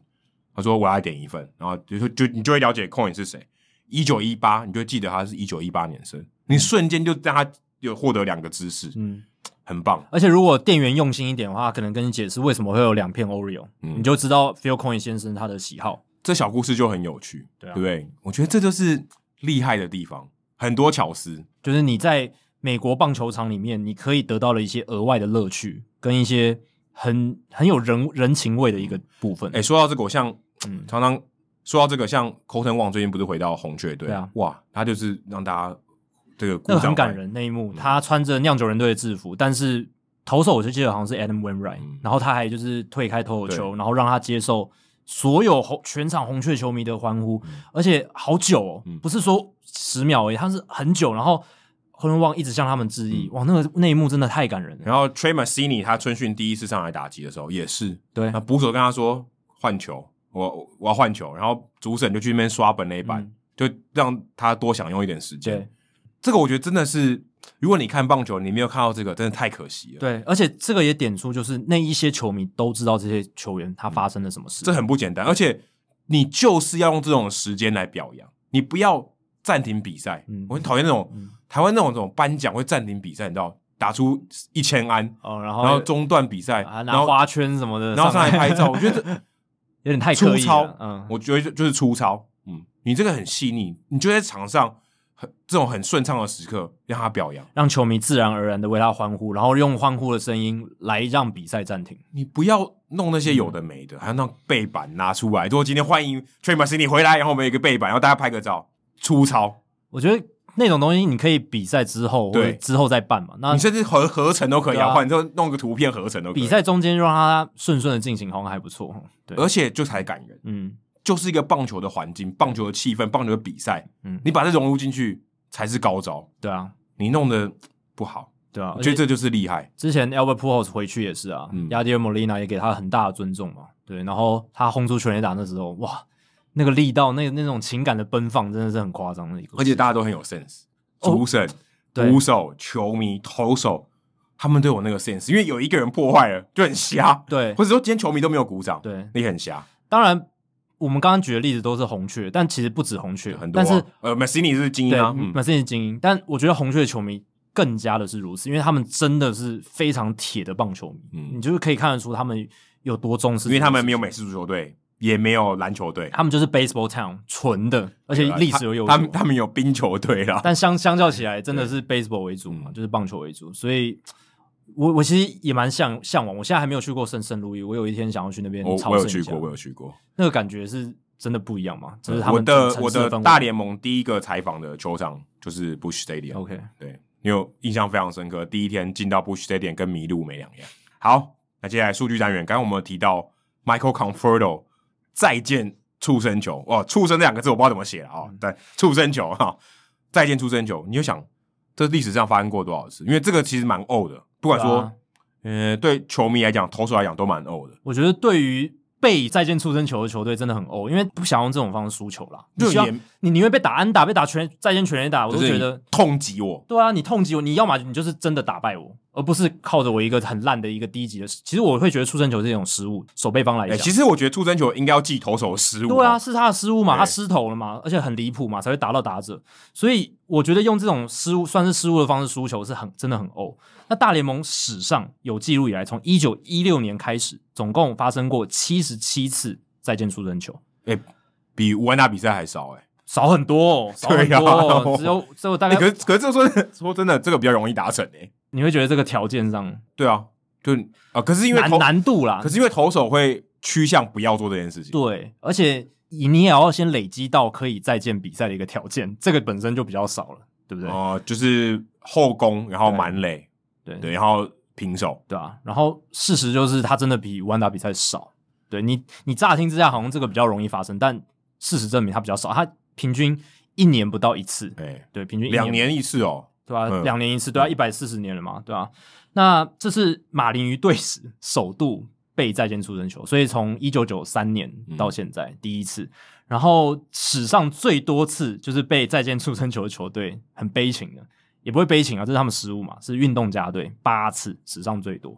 那也不意外啊，因为运动家队历史悠久嘛，也是超过比百如年的嗯从球队费城搬到堪萨斯，再搬到奥克兰的。，对，一超过一百多年的历史，而且他们也曾烂过非常长的一段时间。那再来就是史上还没有被再见触生球的队伍，总共有三支哦，这三支都运气还不错哦。第一个是洛基队，呃，一九九三年成立的嘛，光芒队一九九八年成立，其实不太意外，因为他们两个扩编球队，球队历史短，你看马林鱼也才第一次，所以球队历史短，自然而然比较不容易出现。哎、这个时候 Global Life Field 表示，我才几场就五万打了。呃以球场的角度来讲，对啊，他这个还 还还蛮厉害的特别还蛮特别的，对，很快就出现。所以跟长度、跟他的年资没有关系。对，然后我刚刚还有一支球队没讲，就是洛杉矶天使也没有。诶，他们这个就比较厉害咯，一九六一年到现在，这算是六十年的球队从来没有发生被再见出生球。有天使保佑，诶，哎可能是真的有天使保佑。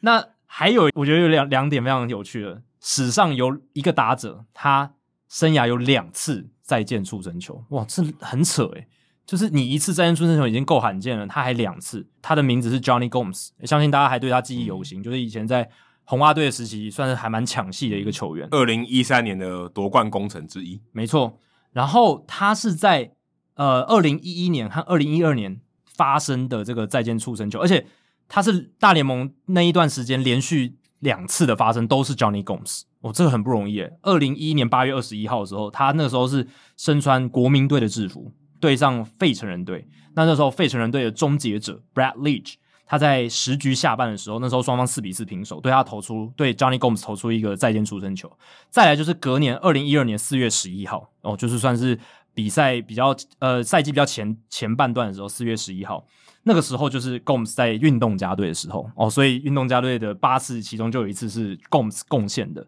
那那个时候是皇家队的，也算是终那个时候是应该是终结者 Jonathan Broxton 哦，也是个火球男。他在十二局下半也是四比四平手的时候，对 Johnny Gomes 投出了再见触身球。那还有一个反过来看，就是投手也有史上唯一有一个投出两次在线出生球的投手，他的名字是 Randy Moffett。那 Randy Moffett 他是一个一九七零年代的投手，然后他在一九七二年八月二十六号的时候，那个时候呢，呃，Randy Moffett 他是代表这个巨人队，然后他对小熊队的 Joe Pepitone 他投出了一个再见出生球。再来就是一九七八年五月二十号，Randy Moffett 那时候他还是巨人队的投手，他对道奇队的 Bill Russell、哦，不是那个篮球的 Bill，嗯不是篮球那个， Russell，不对是那个指界指环王，对，不是指环王，他是棒球界的 Bill Russell。他在九局下半的时候 m o f f e t 又投出了一个再见出生球，所以这个一投一打，哇，很跟这个再见出生球蛮有缘的。那我刚我们刚刚有聊到嘛 c o n f o l o 这一次这个出生球比较特别的是，他那一球进了一点是在好球带之内。那这个触身球发生在好球带里面这件事情，其实从二零零八年以来，就是大联盟有这个球路追踪记录开始，这个发生才第二十四次而已，所以真的还蛮少见的、哦。那有进雷点在好球带内的触身球，像这种情况，选手他发生过超过一次的，就是只有两位，一个是 Danny Espinosa，哦，也是之前有在国民队打过的，然后再来另一个就是我刚刚其实有点到 Victor Robles，他一个人就三次，而且他还还算蛮年轻的，年资还蛮短的，对啊，而且他也是国民队的球员，所以两个都是国民队的。对啊，Danny Espinosa 跟 Victor Robles，然后因为好球带内发生出生球真的很难，因为这个也是会，这是算是裁判误判嘛，嗯，因为好球带内的出生球就代表裁判没有没有判决 那对一球是好球，他等于他等于认为那球是坏球。对他等于那球是坏球，所以才会误判成这样子。那所以这个真的蛮罕见，二十四次而已。那等于是触身球还要加上误判，对啊，哎而且误判是好球，是这个球的位置。而且我刚刚提到的 Conforto 啊、Robles、Espinosa 好像都在国联东区哦。哎哦，对那，国联东区好像跟这种情况蛮有缘的啊。最后说到国联东区，我们录音这一天，国联东区有一场非常也不能算离谱，但以以 Jacob Degrom 的角度来讲不算离谱，但是呃，命运呃宿命的一场比赛，对宿命的一场比赛。但是有一个球员的表现很离谱，就是马林鱼队的 Jazz Chisholm Jr.，他对 Jacob Degrom 敲出一支全垒打。你会说哦，敲出去敲出一支全垒打很还好吧？就是 Jacob Degrom 虽然强归强，还是会被打全垒打啊，可是他强的地方在于是 Chisholm 他是在。良好零坏的情况下，球数绝对落后的时候，对 Degrom 敲出全垒打，这个是 Jacob Degrom 生涯第一次在良好球没有坏球的时候被打全垒打。嗯，你可以看得出来他的武器球有多强。对你只要量好球以后没有坏球，你绝对不可能打出全垒打。对，大联盟呃数据里面有一个叫 put away rate，、嗯就是量好球之后，这个投手用第三颗好球解决这个打者的能力，这个比率是多少？那这就代表 Degrom 他在这个 put away，就是把打者解决掉的能力实在非常好。他不管速球的威力，还是他要掉变化球，打者招架之嗯力都没有，你基本上你只要量好球，没有坏球，你就死了啦。基本上就是至少不会被打全垒打，嗯至少不会被打全垒打至少不会欸被这打全很垒打，难欸很难啊！而且 c h i 他打的这一球还是一个一百点四英里的速球。当然 d e g r o m 我觉得他们配球有点失误，就是他前两球其实是就在好球在中间偏高的位置，第三球也是，所以有点我觉得太重复，而且第三球被打出去那球其实蛮高的，很高他这种扛出去的。他在其后实面上很的瘦哎、很瘦。他不是他不是这种 power 型打者，哎、这就讲到一个反逻辑了，其实他是个 power 型打者，他他虽是然速很度型的啊，他一百八十公分、八十几公分很瘦，对不对？但他在小联盟其实全垒打产量哦非也还常不高错啦。对，所以他其实在这他个算是 power 型打者嘛？，对，因为他在新秀评价里面，就是球探就会说到他很有趣的部分，就是他看起来瘦瘦，但他其实很会打全垒打。红袜呃，马林鱼队是用 Zach Gallen 跟他换，对，哦所以，Gallen 后来投的蛮好的，马林鱼队其实也很看重七号，因为 Gallen 其实蛮强的，他在那个时候其实已经算投出有一小波成绩了，嗯所以他愿意用 Gallen 去换的话，代表他们真的很蛮看重嗯 Chisholm 他的这个潜力。那 Chisholm 他就是当然他确实是很速度型的打者没错，但是他其实 power 也很好，所以马林鱼队搞不好找到一个还不错的强打、哦，嗯这个能够像在这样子绝对劣势的情况下，把一百英里的速球扛成全垒打，而且 d e g r o m 那天状况真的很好、欸，十四 K 吧，八局十四 K，嗯只被打五支安打，就掉那一分，而且他才用了几球，九十五球而已，嗯，九十五球里没面，差，用几球都没差，都是输，都吞败啊，有差吗？但你投了十四次三振，你投了八局，你只用九十五球，他那个载制力是非常可怕的，就基本上我投你就是等死，对，而且他一定很快就取得球速领先，嗯然后马上咻咻咻就直接三振嗯这样子，很两球多两两好球啊，拜拜，对这样。很多早安午安你知道晚台安，中华职棒难看就在于你两好球以后，你很难第三球直接把打者解决掉，很少那种直接 put away 的，就是第三球就投一个坏球，对然后要掉你。对对对哦妈，你投一个 put away 啊，你投一个把它直接解决掉好不好？最近有这种气势的，就是徐若曦曦没了真的，因为他真的就是量好球之后，他马上塞一颗，再塞一颗速嗯球，就把你三振掉，或者是叉子变速球，让你整个挥不到。 如果他没有这样做，他根本连两局都投不完。对啊，徐若曦他厉害的就是他球强就算了，他控球好，而且嗯用球数精简，嗯对，这是他厉害。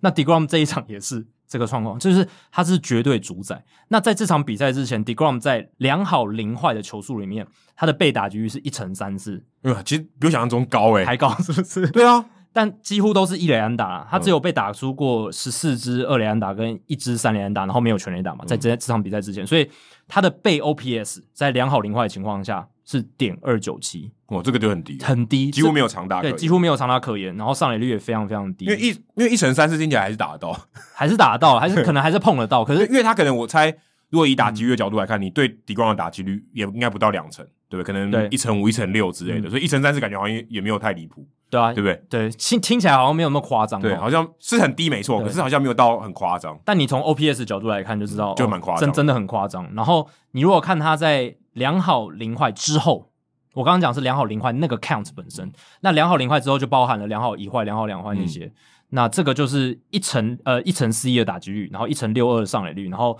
长打率也只有点一九五，所以 OPS 也是点三五八嗯。所以简单来说，就是只要到良好球，哦，打者对 Degrom 真的就是你就是一个毫无招架之 OPS 力三三百多的打者，就差不多就是一个投手打击不好的那种水准的成绩。呃，你绝对比敌光的 OPS 还低。对，哎、迪光好像其实打击还不错，对啊，刚刚让你只有三百多，对你打的比敌光还烂。对，还烂，而且可能烂多了，